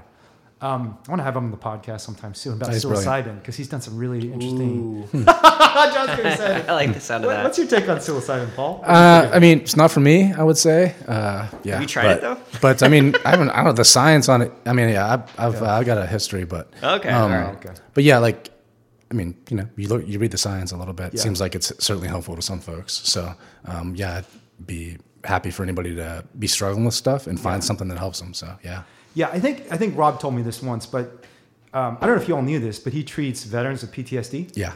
So he's got like a lot of older patients. He's a he's a professor at UCSF, but he's also a clinician. He works at I think the Veterans Hospital. He's actually a veteran himself. Um, he served in Iraq, I think it was, treating. I think he actually treated a lot of LGBTQ um, veterans who were experiencing something. And a lot of them maybe were in the military and came from a place that wasn't very receptive or open to gay rights, and they may have come out or realized their sexuality or their gender identity in the military, and he's been helping them, which is Oh, cool. amazing work. Whatever you think of the military, Rob is doing like really, really Nah, awesome yeah, work. Rob's awesome. Great guy. But one of the things Rob told me, pretty sure it's Rob. Sorry, Rob, if I'm getting this wrong, but someone told me this, and I'm pretty sure it was Rob. Is there's a pretty big difference between veterans of uh, the Vietnam and Korean War and World War II. Because after World War II, it was seen as like a good war. Everyone came back and they got support. You know, while Right. after Korea and Vietnam, not only did we lose, but they were bad wars. Yeah. I mean, I don't need. This is super controversial, but I'm going to go on a limb and say I don't even know if World War II was a good war because I kind of feel like all wars are bad wars, and they're mm-hmm. always bad in the sense a lot of people suffer and die. But the public perception of World Right. War II is this is a righteous war. We did the right thing. Well, Vietnam, I think the conventional wisdom, even among like neocons on the right, is that was a bad war and we did a lot of bad things. Like the US government is really responsible for this. And we mm. sacrificed a lot of Vietnamese lives. In Korea, we sacrificed a lot of Korean and Chinese lives. A lot of people don't realize how many Chinese people died in the Korean War. Hmm. I think, hmm. I think, could be wrong about this, but I think more Chinese people died than Korean people in the Korean War. Most people don't know that. But both of these wars, we kind of lost them, and they were seen as like kind of imperial wars. We're going to this other country and like literally napalming entire villages. Like little kids are burning alive. And there's photos of this, Vietnam especially, because we had, you know, television that was live for the first time in history, and you could see like blow by blow all the awful things that were happening. And so when all these vets came back and they didn't have support, they're developing PTSD in a way that the, the generation from World War II didn't have. So, but anyways, my point is, like, for all the absurdity we've had to go through with Smithfield and the arrests and the prosecutions and the fear we felt, I hear you when you say, like, I didn't actually feel that nervous mm-hmm. because you know what you're doing is right. You know, you know what you're doing is good, and that makes a huge difference. You can go through an enormous amount of sacrifice and stress when you believe in what you're doing. Yeah. And that's what, what the, one of the saddest things about the American workforce today is how many people believe at all in what they're doing on any level. You know, Yeah. like they're not being paid enough. They certainly don't believe in their corporations. Even within the nonprofit industrial complex, the number of people who work for big nonprofit organizations who do not believe in the organization's mission is terrifying. I won't say who, won't name names, but I know a lot of them, hmm. even within animal rights and environmentalism. Yeah. And something's got to change because human beings weren't meant to do things that didn't matter to them, even. Yeah. So, anyways, were you afraid, Paul? I mean, by this time you were already kind of a vet. Uh, yeah, I never this was is- afraid of any of it. Like it just always, um, I just always went into it thinking about worst possible scenarios, think of ways to avoid those and minimize those, um, and then you know like our work, like direct action everywhere. Uh, it's like a lot of it is about building community, and um, I mean I've been so blessed and lucky to have like a super supportive like family all my life and friends as well. Um, and then on top mom. on top of that, yeah, and on top of that, like you know these people who I'm you know around geographically now, like working on this mission, um, I just feel like hey, like whatever happens here, like I'm gonna have like a lot of people behind me, and um, like things I have to go through that other people have to go through, like they have to go through it alone sometimes. Everything's against them, you know. Um, they don't, they're not gonna have support inside or outside sometimes. So, uh, yeah, I just always felt like hey, you know if anything, I'm excited because it's a challenge. Um, it's an opportunity. You know, I'm thinking about like I want to get the best footage possible. I want to be steady with my hand. I want to not make noise and set off dogs barking. And um, I just want to do my best to try to help people see what's actually happening back here. Because again, I just think everybody wants to see and they want to know. So I want to try to help them. You know, it's funny. I knew this about you, even though I'd never seen you in the field. I don't know. Why. I mean, maybe maybe I was just falsely confident, like overconfident in my ability to read you. But I remember when I first met you, and then learned a little about you. I don't know remember when I, I learned this, but I learned you were good with your hands. You're good with tools. Mm-hmm. You know, probably I learned that you're a roofer. Yeah. In the past, and I thought, okay, that's a skill set we need because confession, I'm terrible. Paul can tell you, like I didn't. I, we don't have to go into all the, the dumb details of the fact that I didn't know how to use a screwdriver properly until Paul taught me, like two weeks ago when I moved here. And I'm like, Paul, how do you use a power driver? I don't understand how to unscrew this. And he's like, you just turn it left or whatever it was. I don't even remember what you told me, but it was very simple stuff that I felt very stupid, but I was glad to have. But honestly, it wasn't even the tool skills that made me think Paul's going to be a great team member and eventually leader. It was the fact that you're always calm. You did not strike me as someone who would break down in a crisis, and that's proven true. In Yeah. all the years I've known you, I've never seen you afraid. Paul. Yeah, thanks. Yeah, yeah. I don't, I don't know. Yeah, fear's not the thing. Exactly. Like, I just, I, I know there's consequences, and I don't want those consequences sometimes. Yeah. And but when you have support and you feel like, hey, you know, it's worthwhile. I think is the key. I wouldn't do any of this stuff if I didn't think it was going to be worthwhile. Um, but if you feel like, yeah, there's like this is an opportunity to, you know, open some eyes for people to see things, uh, it, like that's, it's like it's worth it. Then, you know, in my opinion, for sure. But why weren't you afraid of getting prosecuted or sued? Because you'd never even been arrested before all this, right? I mean, maybe it's just partly I'm I'm I'm lucky. I, I lived a, this long life already. I mean, I'm I'll turn 45 in December, but all my life. Shout out to all the 40 year olds out there. Johnny's Yeah. going to join us in a few years. In a few years. Two years? 45. Wait. Two years to 40? Uh, three. Yeah, I'm 37. Damn. All right. Well, Paul and I are both Yeah. Working on it. No, I, I just I just have, I've been I've had everything except you know money, and and I've had enough. I've always had enough money to put food in my belly and have a roof over my head. Um, and, but I've been healthy. I've been had a loving family, had loving relationships, friends. You know, done things. You know, read things, saw things. I just I just feel super lucky, and if so, I'm just comfortable. I'm like, you know what? I, like maybe someday I'll break down. Like like if I'm in prison and and it's the worst of the worst at times, then you know I'm gonna not enjoy that whatsoever, and it might break me or or anything. But either way, like compared to most people on the planet, I've just had it relatively easy by far, and you know, so no matter what Doesn't what. that make hardship harder? You had it I think it does sometimes. I think it breeds fragility, and um, I mean, yeah, I think if like Not that, in you. no, well, maybe not in me. Pers- Yeah. yeah, I mean, or maybe I'll, maybe I'll maybe you. I'll learn otherwise eventually. Yeah. But yeah, I think a lot of times you see people who've had had it easy, and Yeah, and, and and, then then when becomes- shit hits the fan, it's like, Like there- prison gets harder because you are, you know, Yeah. of repression becomes harder because you haven't experienced it as much. Yeah. Yeah, my parents just always. I mean, my dad would always say like, just he'd like, I release that which doesn't serve my highest good. That's like a you know you might hear that kind of thing sometimes. Wait, say that again. Uh, my dad would always say, "I release that which does not serve my highest good," Huh. and so it's That's like if you're deal, even if you're dealing with real life stresses and pressures. Like I get stressed, I deal with all that stuff. Like I try to just be like, well, you know, like can I do something about it? Can I change it? If I can, sure. If I can't, just bear it and you know do your best. And again, that's a that's a privileged you know position to be in. Like it's just.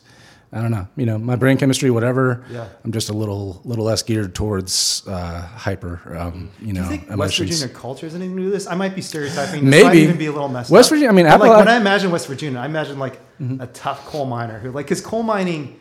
I, I, again, I could be ignorant about this, and I know you weren't living near the coal mines, but it's still West Virginia and part of the culture of West Virginia. Mm-hmm. Oh, yeah. My understanding is it's a hard job. A lot of people die. A lot of people get sick. And to do that job, and I'm, you know, one of the many reasons we need to move away from coal isn't even setting aside the environmental consequences, the human consequences immediately for the workers. Mm-hmm. I mean, the canary in the coal mine is literally, you know, an example of how every day you go into work. I mean, it's it's fucked up that we use the canaries to test out whether there's gas that could kill you. But every day you go to work, you could die. I think it's one of the most dangerous jobs. So, Yeah. do you think that was like West Virginia culture that just was like kind of grin and bear it? Uh, maybe. I mean, West Virginia culture, like, yeah, for better or worse, it, I think it produces kind of tough folks. I mean, it's uh, like Appalachian folks. Like, I'm, I'm from the north, um, so it's a little different up there.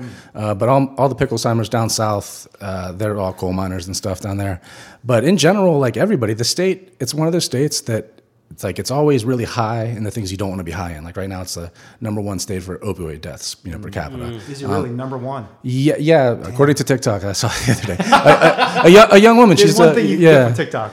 yeah, yeah. My mom sent me a video, and it's this uh, this 23 year old woman, and she's kind of fighting right now to have Manchin either start doing some things that are going to be helpful, like Yeah. you know, hel- helping West Virginians vote, make the election day a holiday, um, just And try this to. is Senator Joe Manchin. For those yeah, yeah, yeah. You're- so you're- well, not your senator anymore, but Right. Um, but yeah, like uh, it's just all like you know we struggle with um, all the things you don't want to struggle with. We struggle with, and it's and it's uh, it's a state when, when you're talking about coal mines, like a lot of that that those resources coming out of the ground, like that money's not staying in the state. Yeah. Yeah. You know, so it's a little it's one of those kind of places that the United States sort of exploits like right within itself. Yeah. And yeah, I think it makes kind of Appalachian folks kind of tough in general. do you know anyone who's suffering or who families that have died?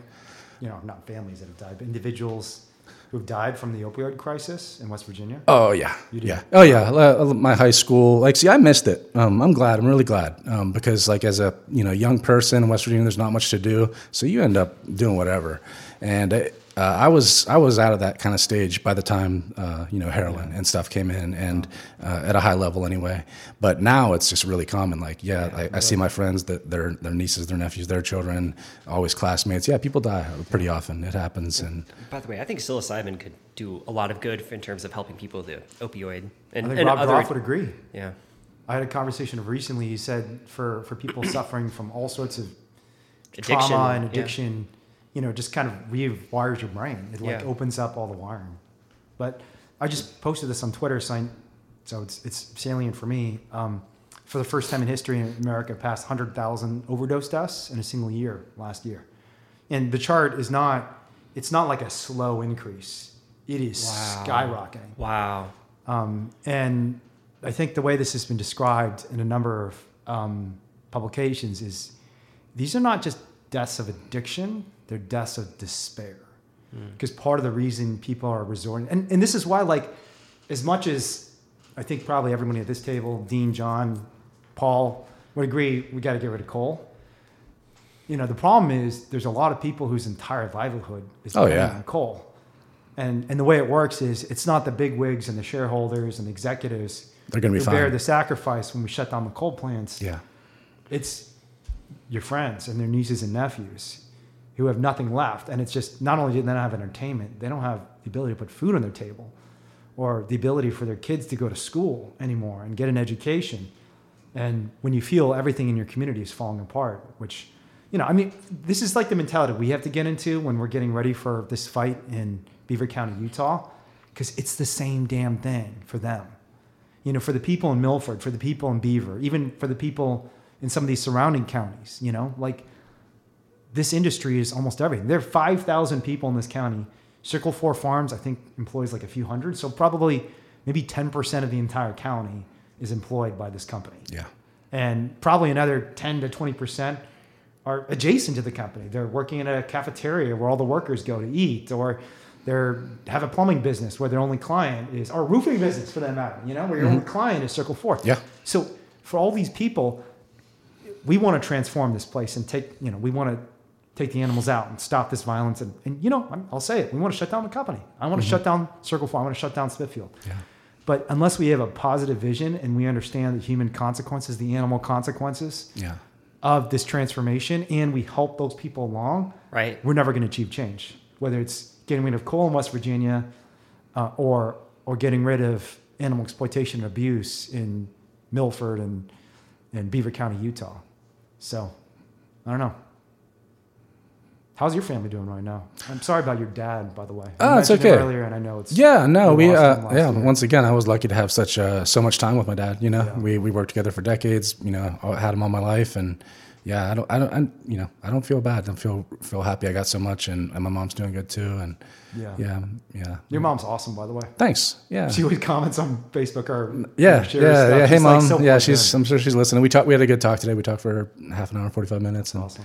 Did some catching up. And they're both really supportive of your work, right? Yeah, always. so yeah. cool. Yeah, uh, supportive of anything. I, I, I always like. Yeah, I, I'm just. So, I just. I'm just really lucky. I always never had to worry about anything with my parents. Like Yeah. they'd always accept me for anything. Um, show me love when you know, at, at my lowest times or whatever. So why don't you want to be a parent? What's that? Why don't you want to be a parent?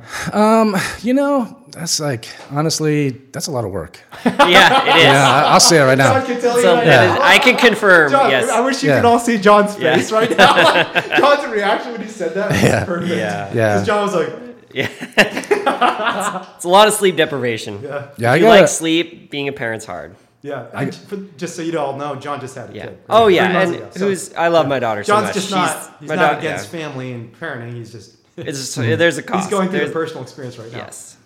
Yeah, I'm- I'm somewhat selfish. I got a vasectomy years ago because I I know like um, like it's it's really messed up when in sometimes activism or animal rights in particular that you'll see like my face holding some animal who I rescued like all over the place on our messaging or whatever, and it's like I don't think people get the idea so much that. Like that is just that's one person filling one role, and then I end up getting Yeah. a lot of attention for it. But meanwhile, somebody's got to do everything behind the scenes to Yeah. make that happen. Someone's got to research, and in my opinion, like when you talk about like you know being a parent, that again it just goes to any species. So like it's one thing to to help to help somebody escape a dangerous situation to get the help they need, and um, it's a, entirely another to then dedicate your life every single day to make sure that they're fed, that they're getting to the vet when they need to be, that their areas are being cleaned out. So when we talk about people who volunteer at dog and cat shelters Mm-hmm. on a regular basis or work there, talk about people who operate sanctuaries, like that's like like those people rarely get much Yeah. much attention and it's just it's just it's just weird. It's ironic and Yeah, uh, yeah, let's, they, let's shout out Schurston and Zoe. Yeah. And Faith, who Yeah. went on the record as being one of the sanctuary owners who actually was harassed by the FBI. Yeah. And targeted by them. Yeah. You know, merely for caring for these poor baby pigs who suffered. And, you know, she's kind of retired now in New Jersey. I don't know if you all heard this, but she's in New Jersey now. Oh, really? Living with her family and passed on the sanctuary to some other folks because Hmm. Okay. after 30 years of that grueling, difficult work, so I mean, hard, It really yeah. does. It does take a toll. Yeah. And, and these folks need to be supported too, not just the the folks who, like you and I and John too, who, Mm-hmm. who've been in these dramatic rescues. So it's, Right. it's right. Yeah, I mean, my view though is it's that work is hard, but it's also incredibly rewarding. Um, Mm-hmm. And if my skill set were a little different, if I were a veterinarian, for example, or if I felt like I um, were maybe a little more patient person, I think I'd actually uh, love to spend a long time at a sanctuary, just caring for animals. Mm-hmm. But, Yeah, I'd like. Yeah. I, I would like to do that at some point.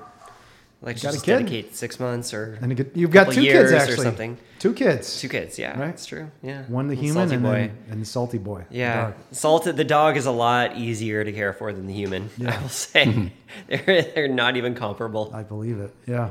Although it's going to change in you know, I don't know, a few years. Yeah, because salt's gonna. I mean, salt's in the later stages of life, right? Well, oh, Oh, I, and the well, kid's gonna get I meant the, the kid. Yeah, that that is sadly that is also true. We always have to say goodbye to Yeah. our our loved ones. But Yeah, yeah, I will um, say partly it's just because of the life stage too. Because Yeah. when you, I mean, not that I've had a human child, so it's not for me to compare. But caring for Natalie in particular was actually very difficult Hmm. uh, because it was similar. Again, I don't want to compare because I've never had a human child, and I don't, I don't want to offend any parents, human parents, I should say.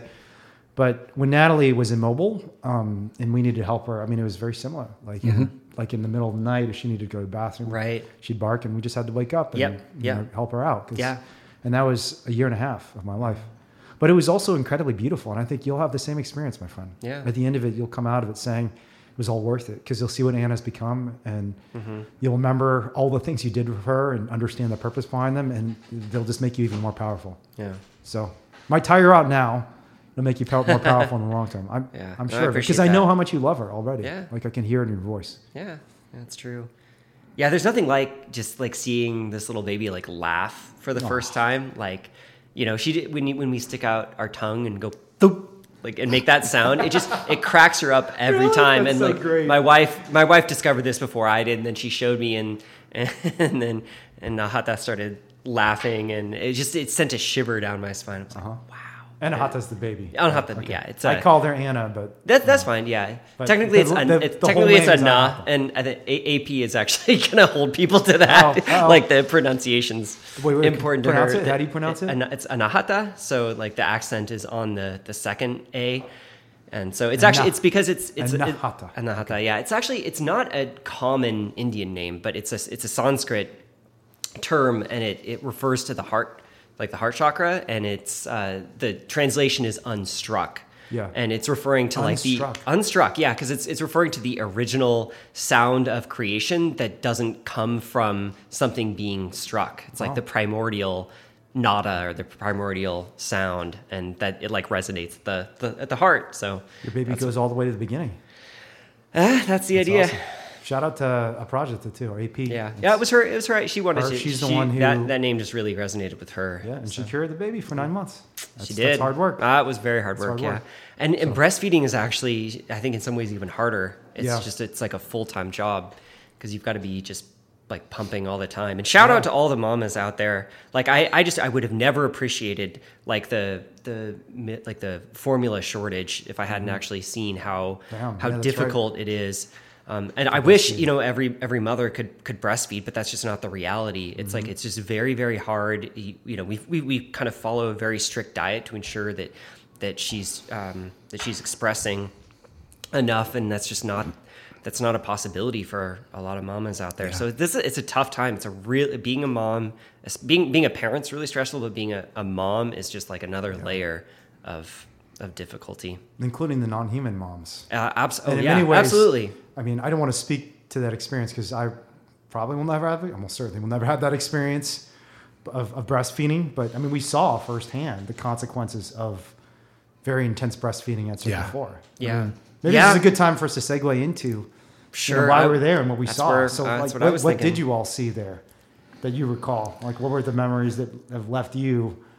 You know, stories that you could share with us. Yeah, I mean, I, I, one thing would just honestly be just beforehand, just looking at that Google satellite image when you're mm. like, okay, so here's where we're going. You look down and just like, wow, this looks like another planet. It just looks so, Yeah. so many of these. Like, it's not like one factory farm. It's like a collection of you know 27 miles worth of factory farm, and and that was that was just like stunning to begin with. I hadn't I didn't know that it was a thing. You know, honestly, I was like I didn't I'd never seen like this industry expressed in that way, where it's just like you're looking at a, desert essentially with all these you know buildings and and shit ponds and like. And then you sort of get there in person, and, and you're like, wow, you're driving around, and there, look, there's a dumpster with somebody's back legs hanging out, and you feel like you're on another planet a little bit because there's no homes in that area. Um, it's just you know dedicated to what it is. But yeah, step stepping inside. I mean, if anybody really like, uh, you know, watch Operation Death Star either in virtual reality or or 360 on YouTube or something, and it, it won't you know really convey exactly, but it gives you an idea. You step into this dark building, and is you know as far as your eye can see, it's just gestation crates where we were at, and um, the screaming starts and uh, you know maybe they're hungry who knows but they feed off each other's energy and and in real life like no no group of animals is going to be housed and living in these kind of situations where there's just Right. thousands and thousands of them feeding off their own stresses and they're just screaming at the top of their lungs and um, you're just trying to you know set up your equipment and focus on that and then with pigs it's just kind of unique because Can I um, say something just real quick yeah. about that? Just that's really interesting that I just read. Uh-huh. Pigs are one of the few animals that we have scientifically proven have emotional contagion. That when a pig sees Mm. another animal, another pig experiencing an emotion, they feel the same emotion. In the same way that when you see someone cry, you might get a little sad. You see someone smiling, you might get a little happy. Mm-hmm. Yeah. Happens to pigs too. Yeah. That's why we heard all those pigs screaming because of Yeah. emotional contagion. Because it just it's like a feedback loop. Yeah. That amplifies itself. And all the pigs that are screaming hear the other pigs screaming, and they scream even louder. Yeah. Yeah. And like the pig exploitation industry, like a lot of them will just like castrate the baby. Like they'll like right in front of the mom and Yeah. like she's just screaming because like her babies are being mutilated right, in front of her Yeah. so i don't i don't know if that's i mean S- smithfield obviously like circle four obviously those babies are being castrated without anesthesia i don't know if it happens in front of the moms or mm-hmm. not either No, way does, either yeah. way it's it's an atrocity it's evil it's just amazing again the utah attorney general is defending this company that sexually like mutilates millions of, of like baby boys and Yeah. and the and the mothers i mean are forcibly impregnated Yeah. but it's just like it's just such anyways uh, sorry i didn't mean to take it away from you paul but it's just it's just such this gross violation of like the body of, Yeah, of just is. of like any any body of just this physical of like i mean our bodies are just so miraculous they're just so like beautiful and like it's just it's just to to for smithfield and these other companies to do what they do is just it's such this gross deep inhumane violation of what it means to be a living being who li- exists with other living beings Yeah. No, the screams are, are pretty disturbing. Were you there that night? I don't know what, what I feel like I feel like the night where when we went in it was so loud that we could not hear each other. Yeah. was- Yeah. I think Sandra Yeah. was going in. I don't remember what roles you were taking. Do you remember that night? I mean, I was uh, always uh, operating the, the camera. That's right. Yes, You were- so you were on Jelly Squid, as we'd call it. I yeah, guess. or- jelly jelly squid. I don't even remember. Yeah, that's what we called it. that's so right. Jelly squid was our, our 360 degree camera. It was like a prototype camera that you know, from what I understand, was worth potentially tens of thousands of dollars. It was mm-hmm. just we call it jelly squid because it kind of looked like a squid. Well, I mean, so many long, wires a coming taller than a down, yeah. yeah. I think we can describe it now because the company's you know Yeah. no longer. Well, the tech is now yeah, like it's moved on. It's on. everywhere. Yeah. I mean, everybody's got VR cameras, but back It in was- the it was day, cutting edge at the time, Remember, we yeah. couldn't even use the term jelly squid. Right, They yeah. said like, don't tell anyone about because they let us borrow their equipment. This is for the record. We're talking about this company called Condition One. I think Paul mentioned them earlier. Mm-hmm. Yeah. they were actually very important to your development as an activist. Mm-hmm. But they just said, "Yeah, you can use our cameras for your charge." I was like, "Yeah, for your charge. Just take them." I was like, "Really? You're gonna let us use these prototype cameras?" But the one thing they didn't want us to do is don't let anyone see the camera, you know, because this is a prototype. Yeah. And don't don't. They said we couldn't even describe it because they were afraid if we described jelly squid, someone else would figure out, "Oh, this is like." How the camera could be constructed in a way that will, because the The key word thing about itself. yeah, what they were doing at the time, I think there's a lot of other VR cameras that can do this now. Mm-hmm. But do, do you remember what their big thing was? Stereoscopic, basically vision. Yeah. So they're, what they were trying to do is in in VR, at least back in 2017. I don't know if this is still true. Dean might actually be able to tell us because Dean, I think, do any of you use VR? Do you play VR games or have an No. Oculus? Not much. I don't do any VR other than our own investigation, Mm-hmm. so I wouldn't know. But back in 2017, VR was not stereoscopic, which means stereoscopic vision or vi- stereoscopic video is video that shows real depth.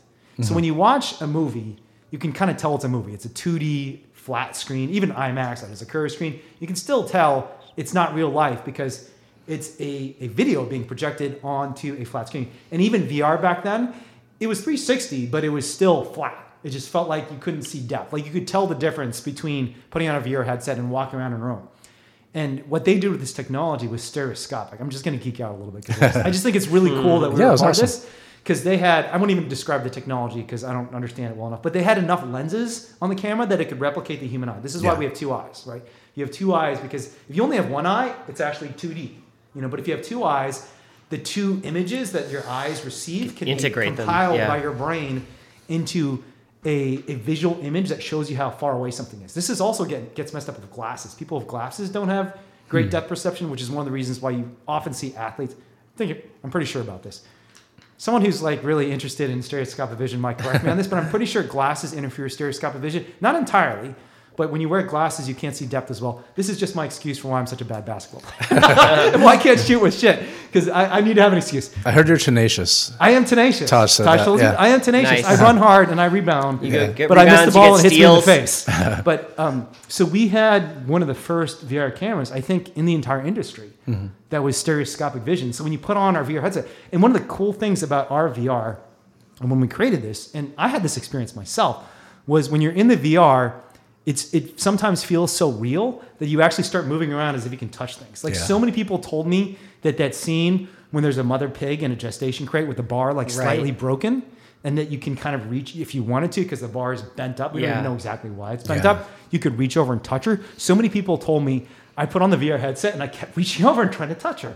And the experience I had so many times was not from the the Circle 4 VR but from the Norbest VR. Mm-hmm. Um, when that door closes, do you remember this in the beginning when mm-hmm. we're walking in? Mm-hmm. So we're walking in, Paul. I think you've got jelly squid because Paul was our jelly squid expert.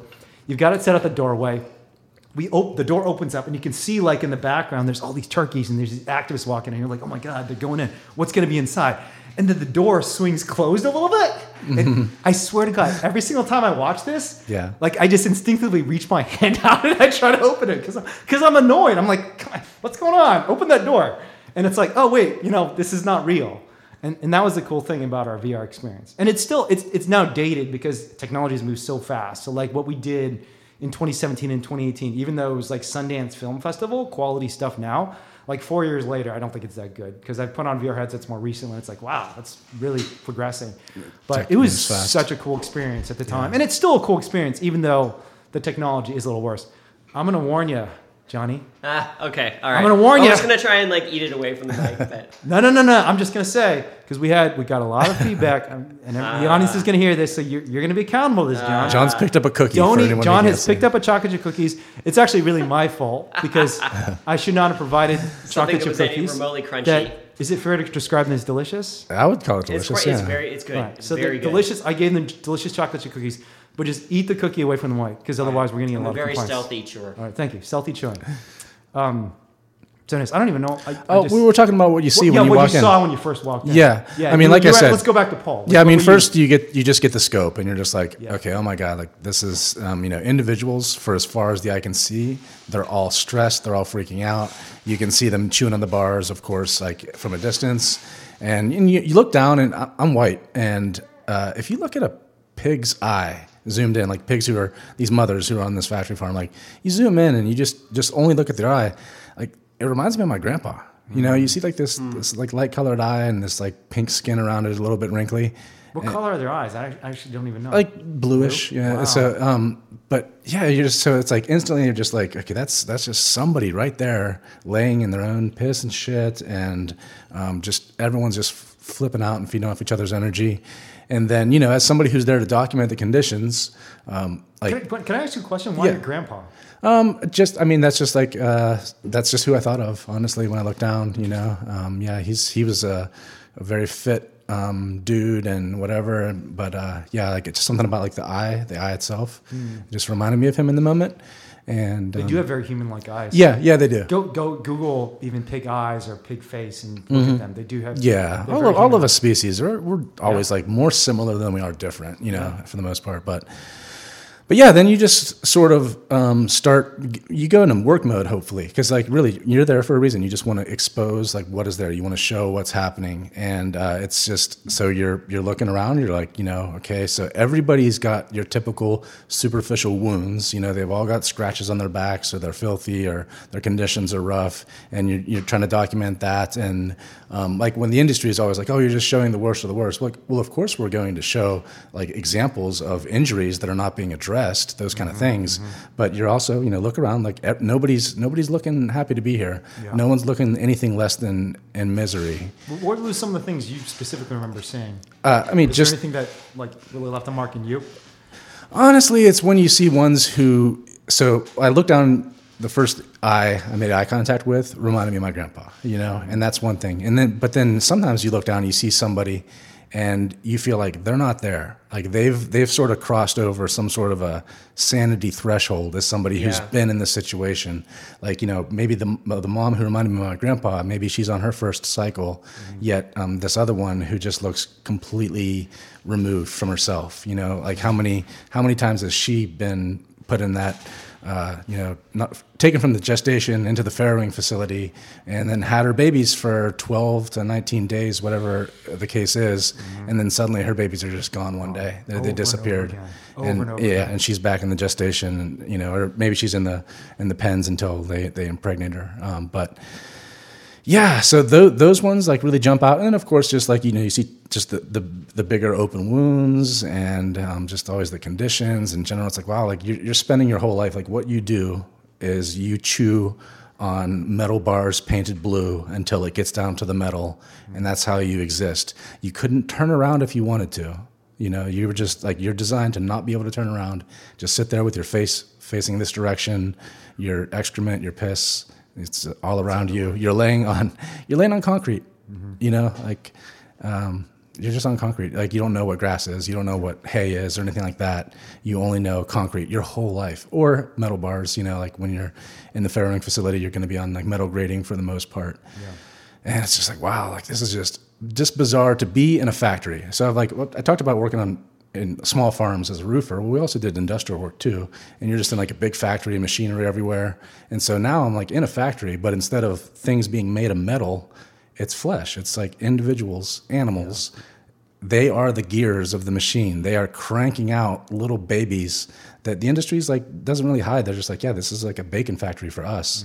But instead of moving parts and, and putting in you know plant based ingredients to produce you know something, it's like you're no, you're literally just forcing somebody to be pregnant.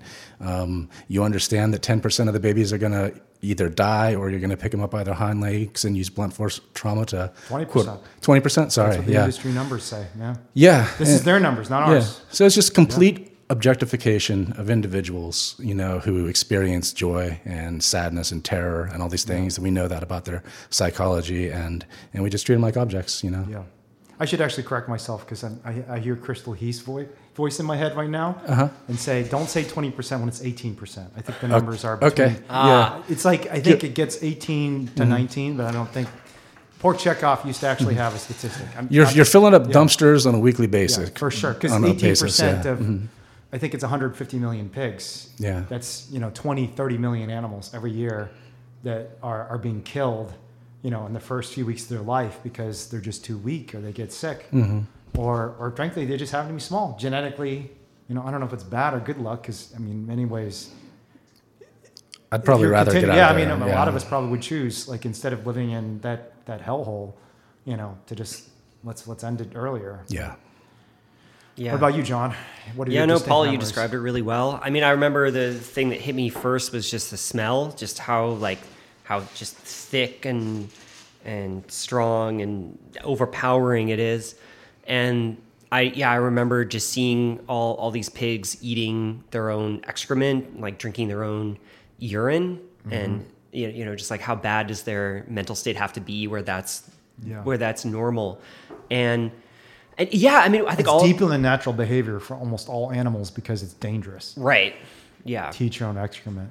Yeah, exactly. It has no nutritional value or almost no nutritional value, with some exceptions. I mean, you have like animals like rabbits that have evolved to eat their own pellets, but it's a very different process for those ruminant animals. Right. And I think actually primates sometimes get don't they get B12 actually from eating excrement because like the B12 gets produced Mm-hmm. Thank you for con- contradicting my point and yours. I- yeah. We're just Well, no, about I how mean, awful this is and saying like, no, actually, it's a great thing because rabbits In- do it well, no. I mean, it, but in this particular circumstance Yeah, it where it's awful. happening all the time Yeah, and where it's in an just no- unnatural way. Yeah, it's totally unnatural.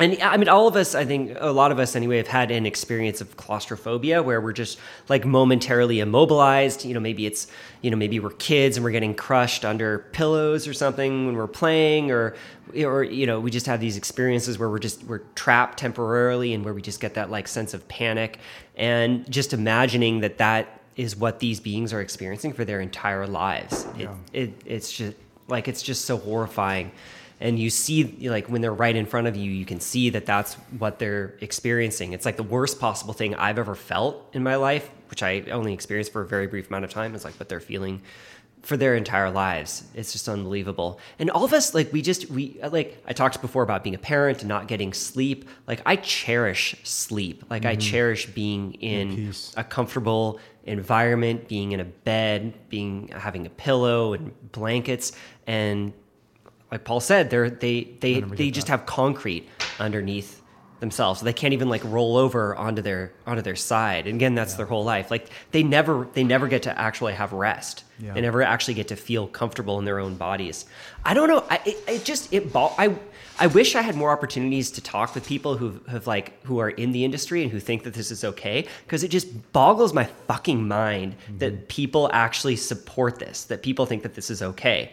It was am- you know, and it reminds me when after we took the plea deal, uh, I think it was Patty Goff from Smithfield delivered the victim impact statement, and she sounded all sad and oh, these people, you know, I, I, look, This is a statement they make during your plea bargain. right where they talk about show how bad how you horrible are you are, yeah, how you've destroyed their lives. And by the way, so I'm, much. I, you know, I, I don't, hate Patty Goff as a person, and I, I I feel I try to cultivate agape love for everybody. I mean, I think that there is a better world out there for all of us. I do believe that there's there's going to be some kind of heaven. I don't know if it's a an astral heaven or if we can create just a heaven on earth. But I, You I get me in a lot of trouble, friend. I just that? made a blog post about religion, and it was probably my most hated blog post I've ever Really? written. Oh, I'll- I'll read People it. People got so mad when I wrote about religion in a positive way. there are a lot of very militant atheists out there. That's I'm great. Just kidding. You should say whatever you believe. That's fine. That's, that's part of I- the podcast. I- Sharing views from different. I've definitely been. I've definitely been gone through periods of atheism, and I totally understand why people are atheist. I have, Yeah. you know, at this stage in my life, I do think that there is a non-material aspect of reality, as you and Mm-hmm. I talked about um, at one point. But you know, I'm down to talk to anyone. Yeah. I'm down to talk. Sorry, to I athe- totally interrupted That's okay. That yeah, not- no, no, that's fine. I mean, here nor there. I mean, I think that there's actually a pretty big spiritual component to all this from everyone's side. You know, because there are a lot of religious people who use or who think religion justifies what we do to non-human animals, and then there are people like me who think that spirituality says the exact opposite that we should be loving all these other beings and seeing them as us just like Yeah. we see we should see strive to see other human beings as us. Anyway all that's to say i don't i don't it, it, I, i'm not trying to attack patty goff as a human being but it, it was very interesting when she she made the comment like we really care about our animals and we treat them well. And that always that stuck out to me and i always i try to take people at their word. I try to there's i, I try to follow the principle of charity which is where we we try to believe that other people are telling us the truth unless we have clear evidence that that they're lying. And so i'll take her at her word that she actually believes that they do that that, that she actually does care about the pigs and and that, that she thinks Smithfield does a good job of, of ensuring their, their comfort and, and their safety. And then I just have to realize that like there's just this profound delusion that's mm-hmm. going on. And again, I don't think it, I'm not trying trying to attack people. I don't think it's I, I think if, if people think I'm delusional, I want them to tell me, right? Because I, mm-hmm. I think that del- this world it induces delusion. This is an extremely confusing world, and there are institutions that lie to us all the time. So figuring out what's real and what's not is not always a trivial matter, right? Mm-hmm. And so I'm I'm speaking with in in a, I'm trying to speak in a spirit of love when I say I think that these people are just profoundly delusional, and I think that being in an exploitative uh, industry, um, whether it's whether it's this, whether it's like the animal exploitation industries, or whether it's like the timber industry, where they feel like they're replanting the forest, you know, they and that they're actually, you know, being like, Yeah. I don't know, it's, this We're is- doing something good for the environment. well, yeah, and it's it's that's literally what they say. If you um, there's this great documentary about the um, the the Green Scare um, and the prosecution, particularly of Daniel McGowan, which happened in Eugene, Oregon. Yeah. Um, he was sentenced if by a tree falls, right? If a tree falls, yeah, he was actually sentenced by Ann Aiken. You know, I've hung out with Marshall Curry. Really? Oh, okay. Yeah, you, I you hung out probably told him- me about that. I hung out with him in New York. Um, He's a great guy. Yeah, great. He's doc- a super animal rights person too. yeah, great. He doc- wants to do animal rights stuff. Really? Mm-hmm. Oh, that's awesome. Great documentary. But they they interview, I think, Steve Swanson, who was the owner of the timber of Superior Lumber, which got torched to the ground, and and he actually called himself By the activists. well, by the activist, by It yeah, wasn't by an accident. Yeah. Right? Yeah, yeah. It was an it was an arson. Yeah. Um, and he actually Which, called, for the record, I'm going to speak for on your behalf, either of you, but I don't support. And as a general Sure. matter, you know, DXE does not engage in property destruction. We don't. We absolutely don't. Yeah. Um, but they they interviewed Steve, and he called himself an environmentalist. He said, "I am a steward for the earth." And again, it's like it's just this delusion. It's because like to him, like he doesn't have the motivation to understand how like when you not when you destroy like old growth like you're not just taking the trees like you're destroying everything underneath you're just you're destroying like the mycelium networks that have like evolved for for like hundreds or even thousands of years. And like and you've got all this like rich biodiversity. You've got all these homes for all these animals that go away. And like you you plant new trees but they don't it's not it's like a single species. It's not this ecosystem that like actually evolved to care for itself and to, and to provide the source of life and abundance for all these others uh, other things. But and, and so it's like there's just there's this del- like not recognizing this is just delusion. And similarly you're patty goff and you don't it, it's like you're shielded from realizing the reality of what these individuals experience. And, and it becomes and, and, and like this delusion also becomes this like strategy becomes this like marketing strategy and you try and like bring other people into your delusion so that they want to buy your product. Yeah. and amazingly it's been i mean it's been very, Very effective because Convincing a lot nobody even hardly anybody in our society thinks about what these non-human animals go through. There are billions of them. You know we're out here it's beautiful it's sunny and like we think that this is the reality but for most sentient beings it's not the reality like they're living in world. they're living in these terrifying sheds where there are these be other powerful beings who torment them all the time and where they're under this self-imposed death sentence or this externally imposed death sentence that's totally not justified Do you remember Andy Greenberg's line from Wired about the average experience of, a, of an animal on this planet? huh no what was that Probably the best line I've ever read about animal rights. This is by a journalist at Wired magazine. Really great guy. He actually usually writes about national security issues and hacking, and you know people are trying to basically either cover up national security secrets or break into government installations and secure national security information that then they disseminate to the public. People like, um, well, like Edward Snowden, you know. Uh, but Andy Greenberg's line from the Wired article is the average lived experience of an animal on this planet, uh, or the, the average experience on this planet is an animal living in a cage. And I'd never heard that before Wow. until I read that article. Wow. Pretty sure that's in the article. I'm surprised you said, hmm, that's making Yeah, me think no, it's had- not in the article. 'cause No, I'm sure that- you read it, Paul, because oh there's yeah, a photograph uh, of you in the article, so I know you read it. I love that article. Yeah, I think I think that's a line from his article that the average experience on this earth is an animal living in a cage. Well, I don't think that would necessarily. I, I don't think when that could be true for that off. animal, but it could be true for maybe a mammal. Mammal. Vertebrate animal. Okay, Yeah, vertebrate okay. animal, right? Yeah. Because there are like So- trillions of ants and. For sure. Whatnot, Not not insects. Yeah. And actually if you consider aquatic animal, you know the, the the correct version of that is even worse though. Yeah, You you know where I'm going with this. I think so. Well, just the yeah. I'm making strange hand gestures that neither of you said. Okay, I thought I, I thought I knew, but now I'm lost. what is this, Jon? Uh, The bristlemouth fish. The- oh yeah, yeah, yeah. So it's the average, suffocation. the, the average lived experience of an animal on this planet today is slowly suffocating to death. Yeah. As the food around you and all the life around you is dying. yeah. Because the the most numerous individual vertebrate animal, and actually it's not accurate either, because that's not considering insects, which are.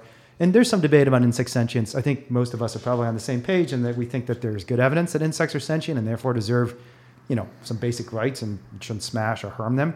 But even if you don't consider insects, or if you do don't consider insects, the bristlemouth fish is clearly a vertebrate animal. There is overwhelming, overwhelming evidence these are animals that have social bonds. They, they can distinguish between different individuals in their um, school.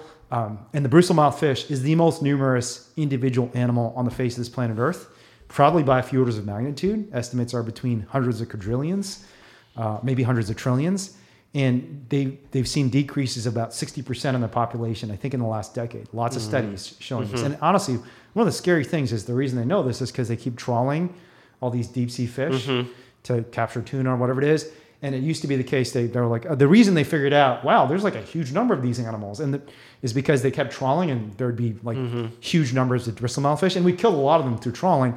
But the main reason they're dying today is because climate change is preventing the waters of the ocean from mixing Mm-hmm. because the water's hot at the top. I've, I've Right. said this before, but the water stays too hot. Hot water doesn't sink, and if the water doesn't sink, oxygen doesn't get to the mid or deep sea Yeah, levels. asphyxiate. And so all these animals are slowly dying of oxygen stress. It's deoxygenation of oceans.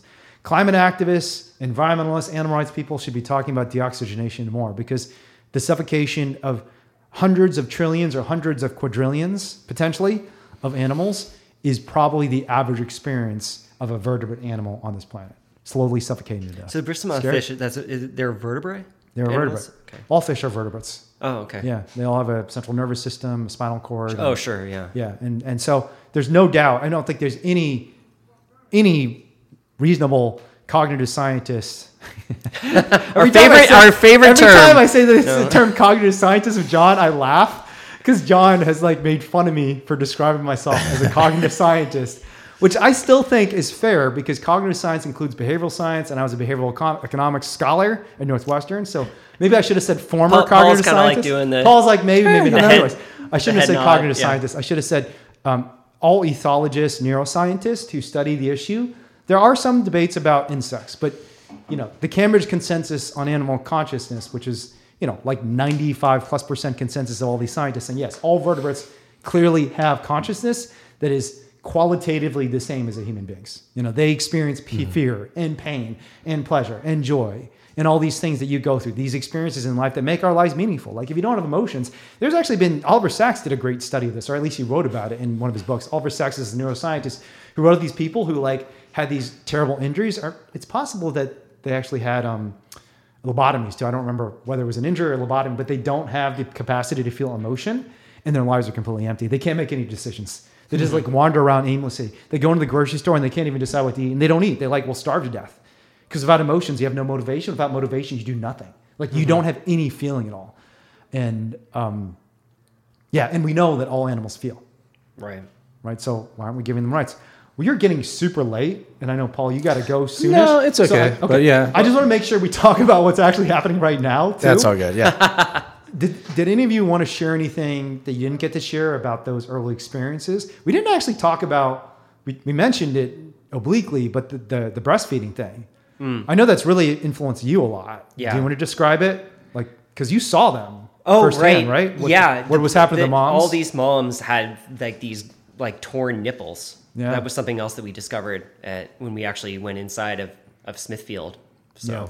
which is like, yeah, I mean, just to imagine, like that's su- it's like such an incredibly like like sensitive area. Like we have so Mm-hmm. many nerves like in our in our nipples, and so you just have to imagine how much like physical discomfort that causes. And of course, never it never they're like they're never getting treated for it. It's just like this pain that never goes away that they always have, and that and it doesn't even like I I don't know I don't know exactly what the subjective experience of the the mother cow is, but it can't be good. And then it, it's also always getting stimulated because the babies are so desperate mm-hmm. and they're just trying to chomp at it as much as possible, so that because they're starving. And that's the other thing, like being a parent, like our child or our, our baby girl like when she gets hungry she just screams Mm-hmm. you know and like hunger for the for babies is just so, uncomfortable Yeah. and those piglets like they die from that hunger starvation. all the time Lily was dying from that yeah because of injured, injured foot. Lily was one of the two piglets we rescued. Yeah.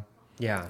And it's yeah, I mean you just imagine that's that it's just the exact opposite of what the mother child relationship should be. Like they should Yeah. be somewhere like comfortable, somewhere safe where like the babies to, are are not in a position where they have to like fight for each other where they all can get enough milk that they need. I mean and this is like the exact opposite. It- And, and can I just comment and say, I think your description of a torn nipple is a is an understatement mm. because it's not just a cut or a tear. Yeah. they're The shriveled up. yeah. I mean, these are mm. shredded nipples. Yeah. that look like some sort of vampire octopus with all its tentacles. Yeah. And it's because the babies have to keep coming back and coming back and desperately get whatever they can get. They seem to favor it almost, maybe because of the salty blood or something. But you see a lot of piglets who do have the blood Yeah. on their snoot. And you we, we saw the moms like jerking in Yeah, response. it yeah. was clearly incredibly painful because every time the babies would touch them. And what Yeah, we it's- talked it's about awful. so It's far pretty- too yeah. was was in the gestation facility, um, but like we didn't really touch on the farrowing. farrowing, And yeah. fa- farrowing, for anybody that doesn't know, that that's where um, the moms go when they're about to deliver. Um, although, of course, we did see deliveries that happened in the gestation where the mom gave birth ahead of time, and that's just like ter- terrible to think about because they're not safe. Like they're, they're those babies are gonna. I mean, they're all gonna die, but those babies are gonna re- really be in a bad spot. Um, but yeah, and farrowing in general, I mean, you see commonly like this like I, you know the animals are bred strategically over decades to have the exact perfect number of babies to make the most profit um, Yeah. and uh, and sometimes there's more or less whatever but you see like okay there's there's a pile there's like a placenta covered in shit and there are six dead babies in there you know and maybe there, no one's moving maybe there's a little bit of movement um, you know you you see a lot of the babies that are just the typical size that are on the nipples or trying to get to that whatever and then you look over and you see a runt who's dazed and confused. You know, they're, they're they're probably haven't gotten much food because of the competition. Um, they're probably going to be thumped the next time someone goes through. Um, and Explain what that means. um, like thumping would be at, at probably the number one cause of death on the facility. Like some die on their own, but I, you know, fr- from my understanding, like most of the these sized operations, the typical policy is that if you see somebody who's a runt and you know they're they're not making it to the mom as much, then like what you're ordered to do by virtue of like quote unquote animal welfare is to put them out of their misery by grabbing their back legs and and swing and, and crack their skull, blunt force trauma, onto the grating or the concrete. And uh, you'll see individuals that that's happened to, and, and you can tell that they're still kicking around a little bit, whatever. Like anytime, you know, you see a dumpster full of piglets, uh, somebody in there is still alive. Uh, it's, you know, it's just a matter of finding them. You know, our friends recently in Iowa came across a little, little fellow named Charlie. Yeah. And, uh, and he, he, he pulled through for 48, 72 hours, maybe, I think. Yeah. And he, he still passed. Super But- messed up in the freezing cold. Yeah. Yeah, this is Iowa in the middle of winter, yeah. winter. There's a dead pile of dozens of piglets. Yeah. It's like even just reading about that. I, I told Marina, the journalist who wrote that story, I couldn't even read that story because Mm-hmm. the way she describes it and puts you in that place. I mean, go read it. What's what's the title of the article? Do you remember? I forget Why the the, animal rights movement needs direct action or something like that. Something like that. Something like it's in current affairs by Marina Bolotnikova. Balatikova. Balatnikova, I think. Balatnikova. I am so She's awesome. embarrassed She's such an that I can't pronounce her last name. Given the number of times I've hung out with her and talked to her, I should be able to pronounce her last name. But it's a great piece. Yeah. But it, the it's it's hard to read because she vividly, you know, Yeah. puts you in that position. And we put up a video about this too. DXE has this on their Facebook page, just like seeing that little baby moving around. And this is a baby that not only was freezing to death, but had a broken jaw. And my guess is the reason she had a broken jaw was she was thumped, and they just didn't do it properly. They thumped her on the jaw instead of the head. So, And you then- know, our people found her squirming in, mm-hmm. in the middle of a dead pile with dozens of other dead piglets around her, slowly freezing to death. Another thing you see too is um, babies who get injured by their mom. Like, of course, you didn't mean to, but you'll see someone who, you know, un- is just under their mom. Their back legs are sticking out. They, they've been crushed. Or you'll see somebody who got crushed the other way. Maybe their back legs aren't working and they're sort of pulling along. You'll see some individuals, like, I, you know, the industry would say that this shouldn't be able to happen, but it does, where their foot gets caught in a grate somewhere. Um, they're trapped and um, yeah, you just it's it's just terrible. You know, it's just it's just such a it's just not go to go to any of these companies' YouTube's accounts, and they they have videos that are very clean and very well lit, and it's just like, hey, this is what it looks like in here. And then I tell you what, go go into these places sometime and see if what you see when they when the cameras aren't there for them. That's where I would just love to see transparency sometime as a as a first step. I would love it if these places would say, hey, you know what, um, DXE, like yeah, we, we feel confident in our operation, so we'll give you what we'll call the transparency challenge. Yeah. You can show up three times a year unannounced. We'll put you through the biosecurity protocols. You can go in, you can film, show everything you want. No commentary, no editing, just a nice live stream and let people decide for themselves. They would never agree to that because what they put out there is not what is happening on a day to day basis. I've worked in food service before, and I know when you get the call from your, your your store down the road if you're working in a chain and they're like hey the inspector's coming. And, and you, you hustle. You start cleaning as best you can. And you barely pass. Um, like yeah and, and compare that to what your company shows you know for their social media or something like that. It's two different things. So yeah basically these places are just putting out these very curated images of what's happening at their places. They're putting out these curated narratives about taking care of animals.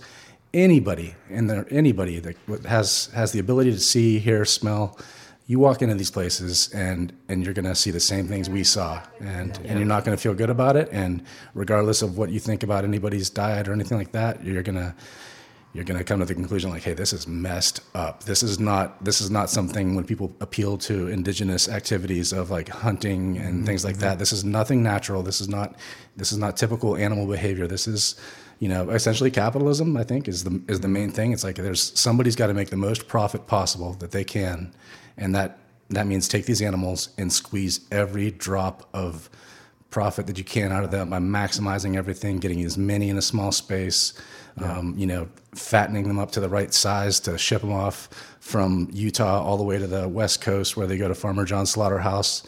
Um, they get hung upside down by their back ankles, uh, get their throats slit, go into gas chambers, die on the way there. The whole system is just it's just completely terrible. And it's not to say that so many other systems aren't terrible. If if some people are really just not accepting what's happening in there, I'm also not accepting what's happening on some of like some fast fashion or something like that. Or I'm buying tangerines that who knows how the workers were treated. I mean, they're probably terribly. Yeah. So it's it's really it's not just limited to what animals go through. That's it's one one really really example that stands out, I think, a lot. Yeah. And, and it's a good place to start looking and, and thinking about how can we change. Yeah, and we can't go into this story in too much detail because we should get close this soon, given that we're close to six, and I know Paul's got to get on his way. But it is worth pointing out that Circle 4, the same place where they're holding captive and torturing and have tortured hundreds of thousands of animals, is also a facility that has been caught up in human trafficking. Like Yeah. human, I, I shouldn't say trafficking. It's slavery. Yeah, slavery. I mean, Yeah. it, it was slavery where they had basically shipped people in from Asia, were forcing them under threat to work with no compensation. I mean, And I will say, Circle Four, um, like It's a it was they hired a it was a contractor, contractor, so just- they so they, they maintained yeah. that they didn't know that those were slaves. Yeah, slaves. which it's like if there's a slave working at your company, you you should know that. You know, you should know that. But it's Oh, not hope so. surprising that a company like Circle Four and Smithfield that have shown so little interest in the welfare of animals is also not at all interested in the welfare of human beings. I think what you said though is a good segue into where I think the one subject we have to talk about, which is kind of what's going on right now, which is an effort to gag us. Yeah. And I just want to back it up a little bit and say this is not the first time anyone has been gagged in the animal rights movement or just in the public in Utah. We already mentioned the ag gag laws. It's one of the reasons that I probably came to both of you and said this is an important investigation because Utah is one of the states where they have an ag gag law. And in fact, one of our friends, Amy Meyer, was the first person prosecuted on this ag gag law for merely standing on a public sidewalk taking some photos and videos. And because these laws, which are fundamental violation of the First Amendment, I mean, the first of our Utah's has been struck down as yeah, unconstitutional. it's- it has been struck down since then. Yeah. Um, and it was struck down, I think, a few weeks after our investigation Mm-hmm. was published in the New York Times. I'd like to think that investigation had some role in the judge's opinion. I would be shocked if the judge did not hear anything about our investigation because there was a lot of news around it. It was in the New York Times, and Mm-hmm. Yeah. the judge was writing about animal agriculture, and he wrote in a very powerful, positive way. And this is a Republican judge, Mm-hmm. a federal judge in Utah, struck this law down. But there was that effort, which was passed in 2012 or so in Utah, which criminalized the act of taking a photograph. And it caused all the traditional nonprofit organizations to flee Utah and other states because they lose their nonprofit status. They could be charged and criminally prosecuted. So they all stopped doing these investigations. And unfortunately, all the states that had the most abusive and vast systems of animal exploitation were the states passing the ag laws Iowa, North Carolina, Utah, and so on. So that was one cover up. The second cover up, which in many ways is even more important now because there's active litigation on this issue, there are ballot initiatives being passed across the country, is gestation crates. So this is a company that, because of public pressure and because people like Ian Duncan, the renowned animal welfare scientist, said that gestation crates, these crates we've been describing, and actually, I think we actually physically described the gestation crate, and I'll just do it real quick. Yeah. So mother pig, for those of you who don't know, can be up to 800 pounds at a typical factory farm. They're probably anywhere between 500 and 800 pounds. Massive animal. Mm-hmm. Think of the largest human being you've ever seen times three. Yeah. You know, maybe times four, right? Um, and you were talking earlier about the poor calf that lives in a six by six box. Yeah. You know, this is a 150 to 200 pound animal. Six Yeah. by six box is a terrible life. Yeah. A mother pig gets two by seven Yeah. much less space. That's 14 square feet. All right, six by six is 36. So the mother pig is getting, you know, one half, one third the space. And she is three to four times larger. And that's her entire life. You know, the baby cow eventually is probably going to a feedlot where they get some space, but mother pigs are trapped in a two by seven foot metal box. It's like a, it's almost like a tomb. I, I like to think of it as like almost a living grave because even the way it's shaped, there are these tendrils that kind of surround the pig, especially in a farrowing crate, that prevent them from turning around.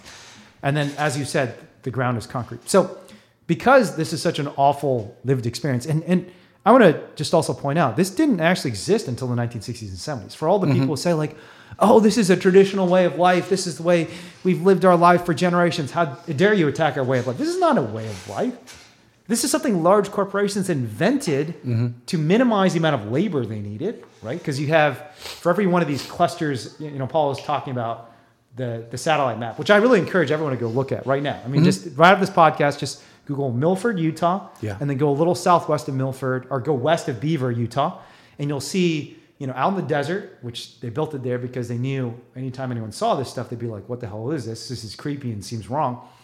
All these clusters of barns, each of those clusters of barns that might have thousands of animals in it is run by usually one person, right? So I think there's around 80 clusters of barns covering the 120,000 animals at Circle Farm, which is, you know, as far as we can tell, the largest pig farm in the nation, maybe the world. And all these thousands or hundreds of animals are being managed by a single employee. And it's partly because they've industrialized the process. They have these cages where each of the animals is confined in a little cage. They can't move, so you don't have to worry about them moving somewhere you don't want. They have an automated feeding system, an automated cleaning system, an automated water system. It's all automated. It's all factory. And because the conditions are so awful, and because people like Ian Duncan describe this, and I'll I might get the quote slightly incorrect, but this is roughly accurate.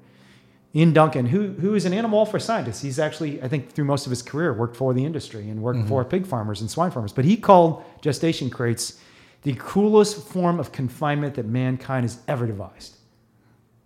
The cruelest mm. form of confinement, worse than the torture devices they invented in the Middle Ages, like these locks and all the terrible things. Just the cruelest form of confinement. And even people like Temple Grandin, another animal for scientist who, I mean, you know, she hasn't even really been with us in a lot of issues. She disagrees with animal rights activists all the time. Mm-hmm. Probably the most famous slaughterhouse consultant in the world. Even she says these crates are bad. They got to go. Right? Everybody says they're bad. So back in 2006, because of the public outcry, there were a number of investigations. Smithfield made a promise and said within 10 years, we will phase out gestation crates. And part of the reason we did this investigation in an ag gag state where no other organizations were going to do it is because we saw, you know, just from satellite images, you could just watch on Google Maps because Google Maps will periodically update their images. Mm-hmm. There was nothing changing. No. This is supposedly a multi hundred million dollar investment Smithfield is making across the entire country to phase out gestation crates, eliminate the cruelest form of confinement that humankind has ever invented. And there was nothing happening at this facility. And there was nothing happening in other facilities because right after this investigation, we went to North Carolina Yeah. and did the same thing and found rows and rows of gestation crates. And still to this day, I think this is accurate. Still to this day, I have never seen a single pig, having visited dozens of sites where pigs are being raised by Smithfield Foods. I have yet to see a single pig in group housing raised outside of one of these crates. Right? This is a lie to the public. This is stealing money from the public because the public's paying a lot of money because they think, you know, what you were saying earlier, that this delusion, or I- I, think you were saying this, that they have this delusional view. Um, in the case of the, ordinary consumer, Patty Goff is a totally different story because she's probably inside this facilities. And I will say, well, part of this is delusion.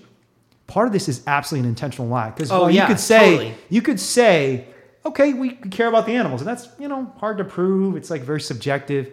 Saying there are no more gestation crates that is a very specific factual claim that we prove false, and it's one of the reasons that there's now litigation. The Humane Society is suing Smithfield Foods because they know they've been lying to the public for the past five years. Frankly, they've been lying for the last 15 years because ever since they made that promise, I bet they never intended to fulfill it.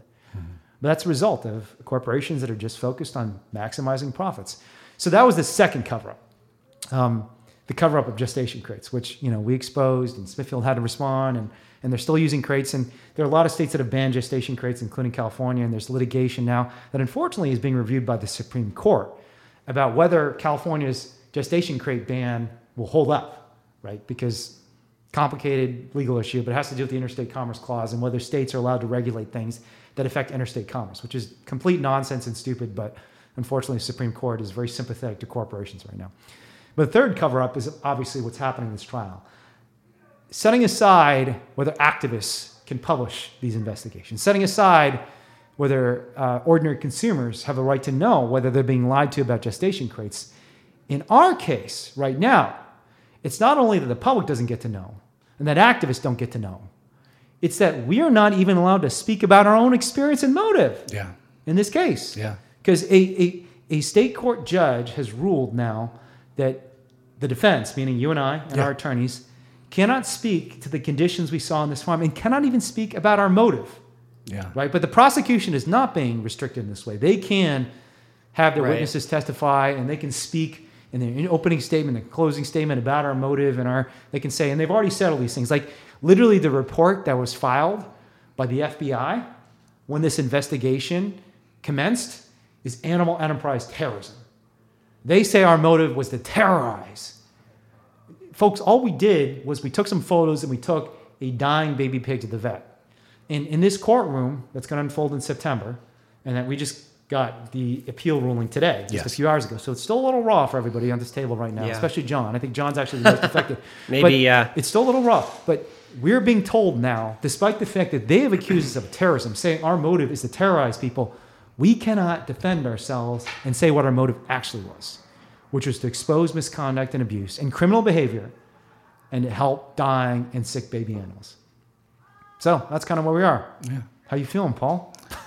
They you can't even show the video. That's interesting to me. I like so there's a video that exists of you, Wayne, carrying somebody out of a facility. Committing the crime. And this is yeah, I put that in quotes. there's air Yeah, I- quotes. I, did air quotes. I didn't. I don't actually think I committed a crime, but And yeah, I'm you know I'm obviously not educated in uh, in law. Um, but I just I, as a as a layperson, I'm like, wow, that's interesting. Like this person's accused of a crime. There's video of the act happening, and that video can't be shown in a court of law.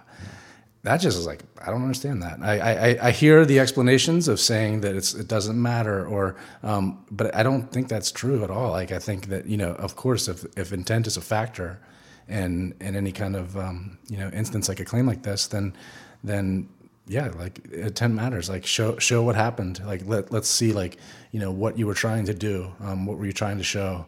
And yeah, it's just, but it's sort of. I take it with a grain of salt. It's a system, you know. Yeah. We we're not we're not WH Group, multinational um, company based in China that owns Smithfield, with the power to pick up a phone and have the FBI go searching for pigs across the country. yeah, Chinese government finance too. Yeah, So it's like the Chinese government is effectively directing the FBI here to run around across multiple states, Colorado and Utah, chasing after baby pigs and prosecuting completely nonviolent animal rights activists. Yeah, next time exposing someone- the abuses committed by their own employees in their own company. if someone steals your car, pick up the phone, call the FBI, see if they'll See hop how on they it. respond.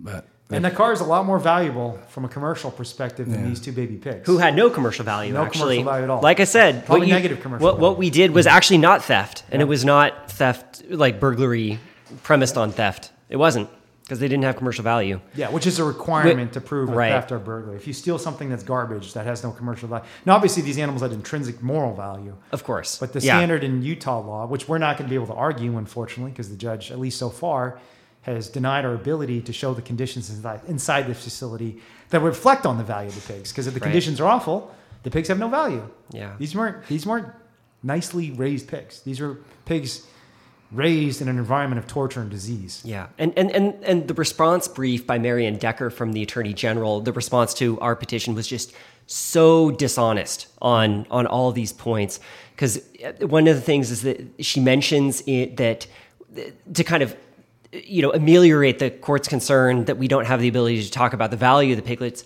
is that she says oh well you know the trial court order still allows like still photographs from the, the video to be used to talk about value.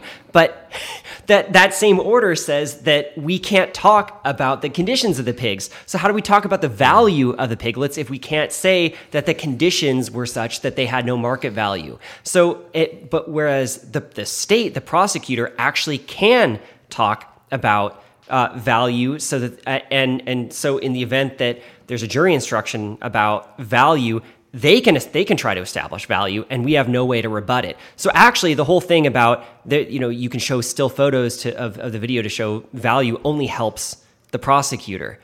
And it, just in general like the way that they've tried to uh, and succeeded in excluding the video is to talk about how prejudicial it is.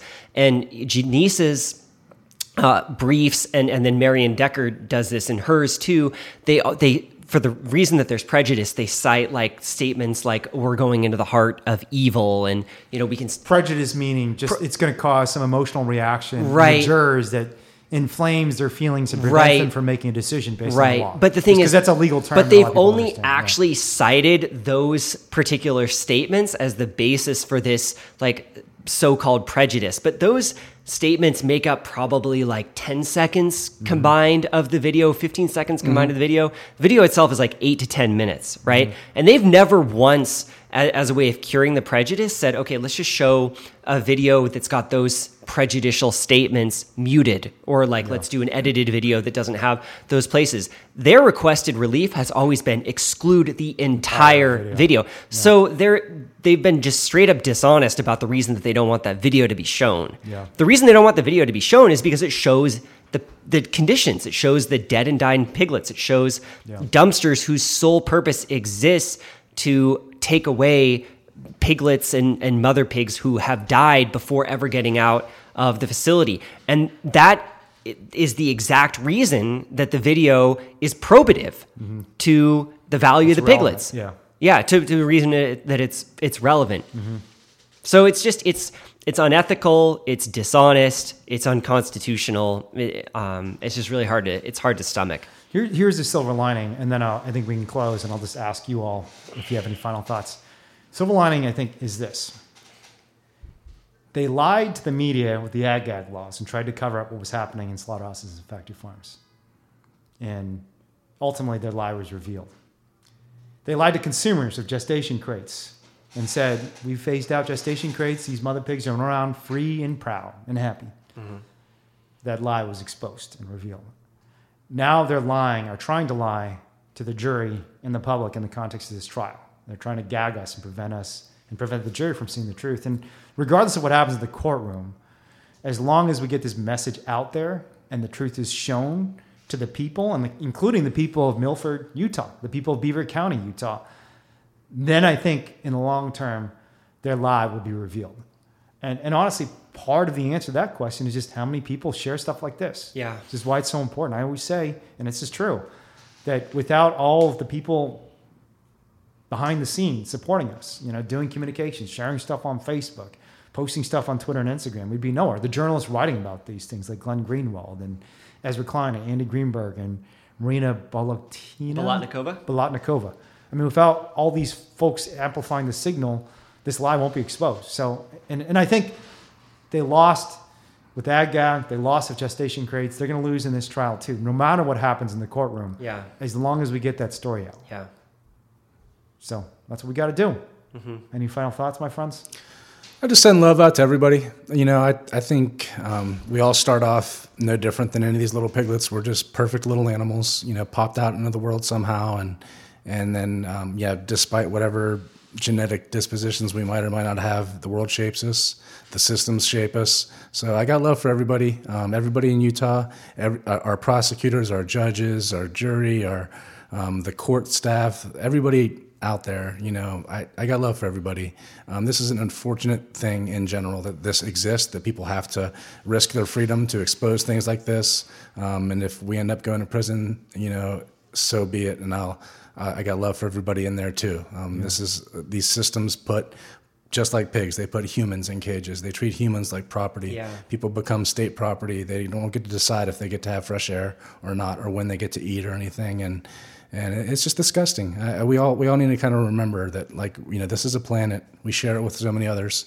Um, you know, we're humans and we're animals, and you know, we should, in my opinion, just be working on different ways we can try to help everybody be their best self, have have their needs met, be safe, exist. There's going to be conflicts, deal with them the best we can. But this is repugnant right now. Like what yeah. we see is just. I think most people would agree. Um, if you if you're not a CEO, if you're not profiting from this, if it's not some individual stake, and I feel like you know folks who who talk about this.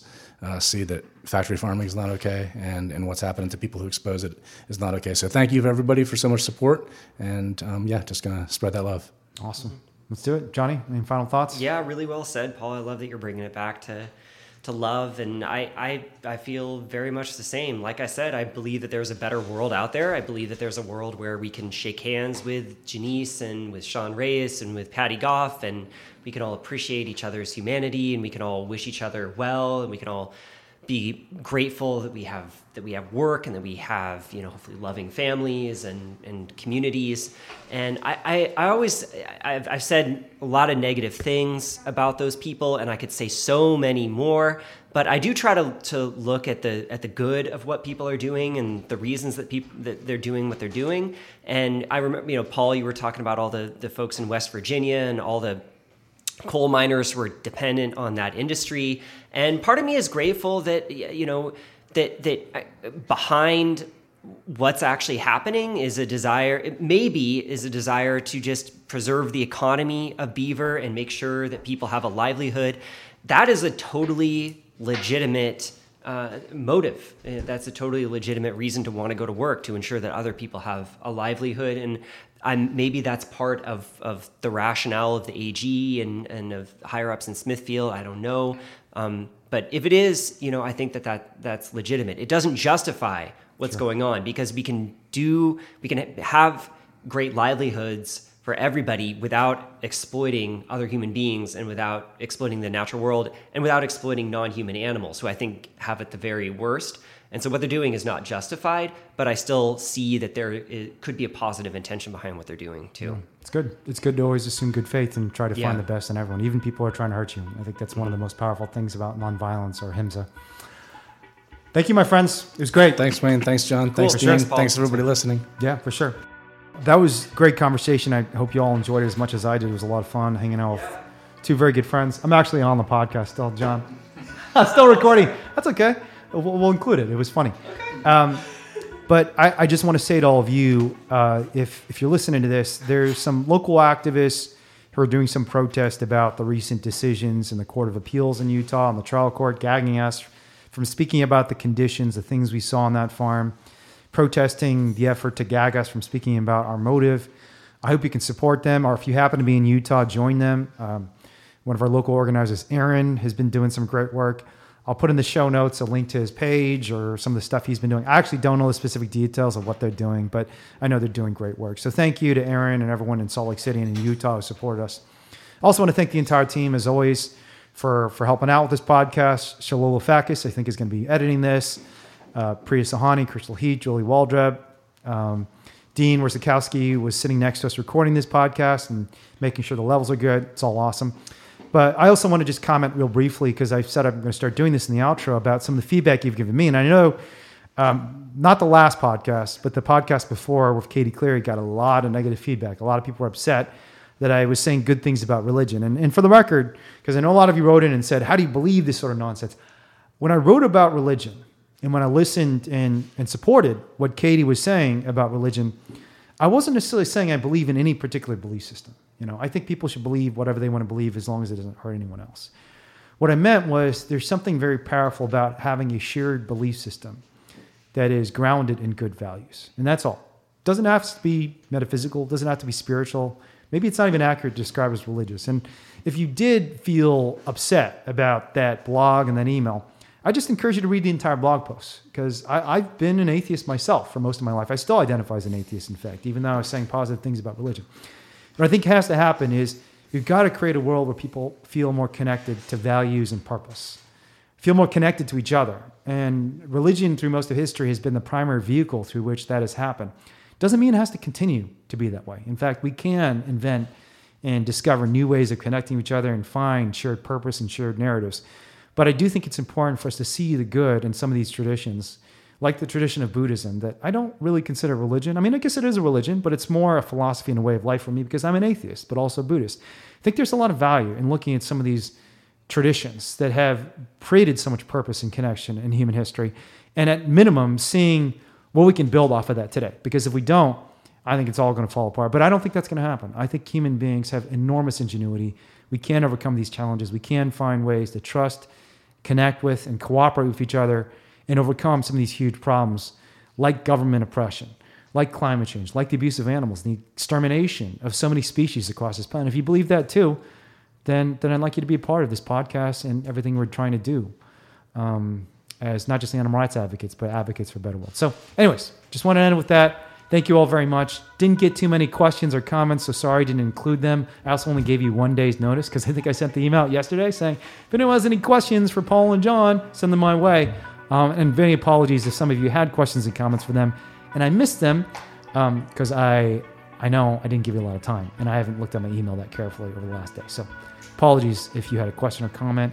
Just put it in the show, um, put in the response or the questions and comments of the blog post that I send out in conjunction with this podcast, and I'll answer it there. Okay. Thank you all very much. Appreciate all of you. I'll see you next time. Bye bye.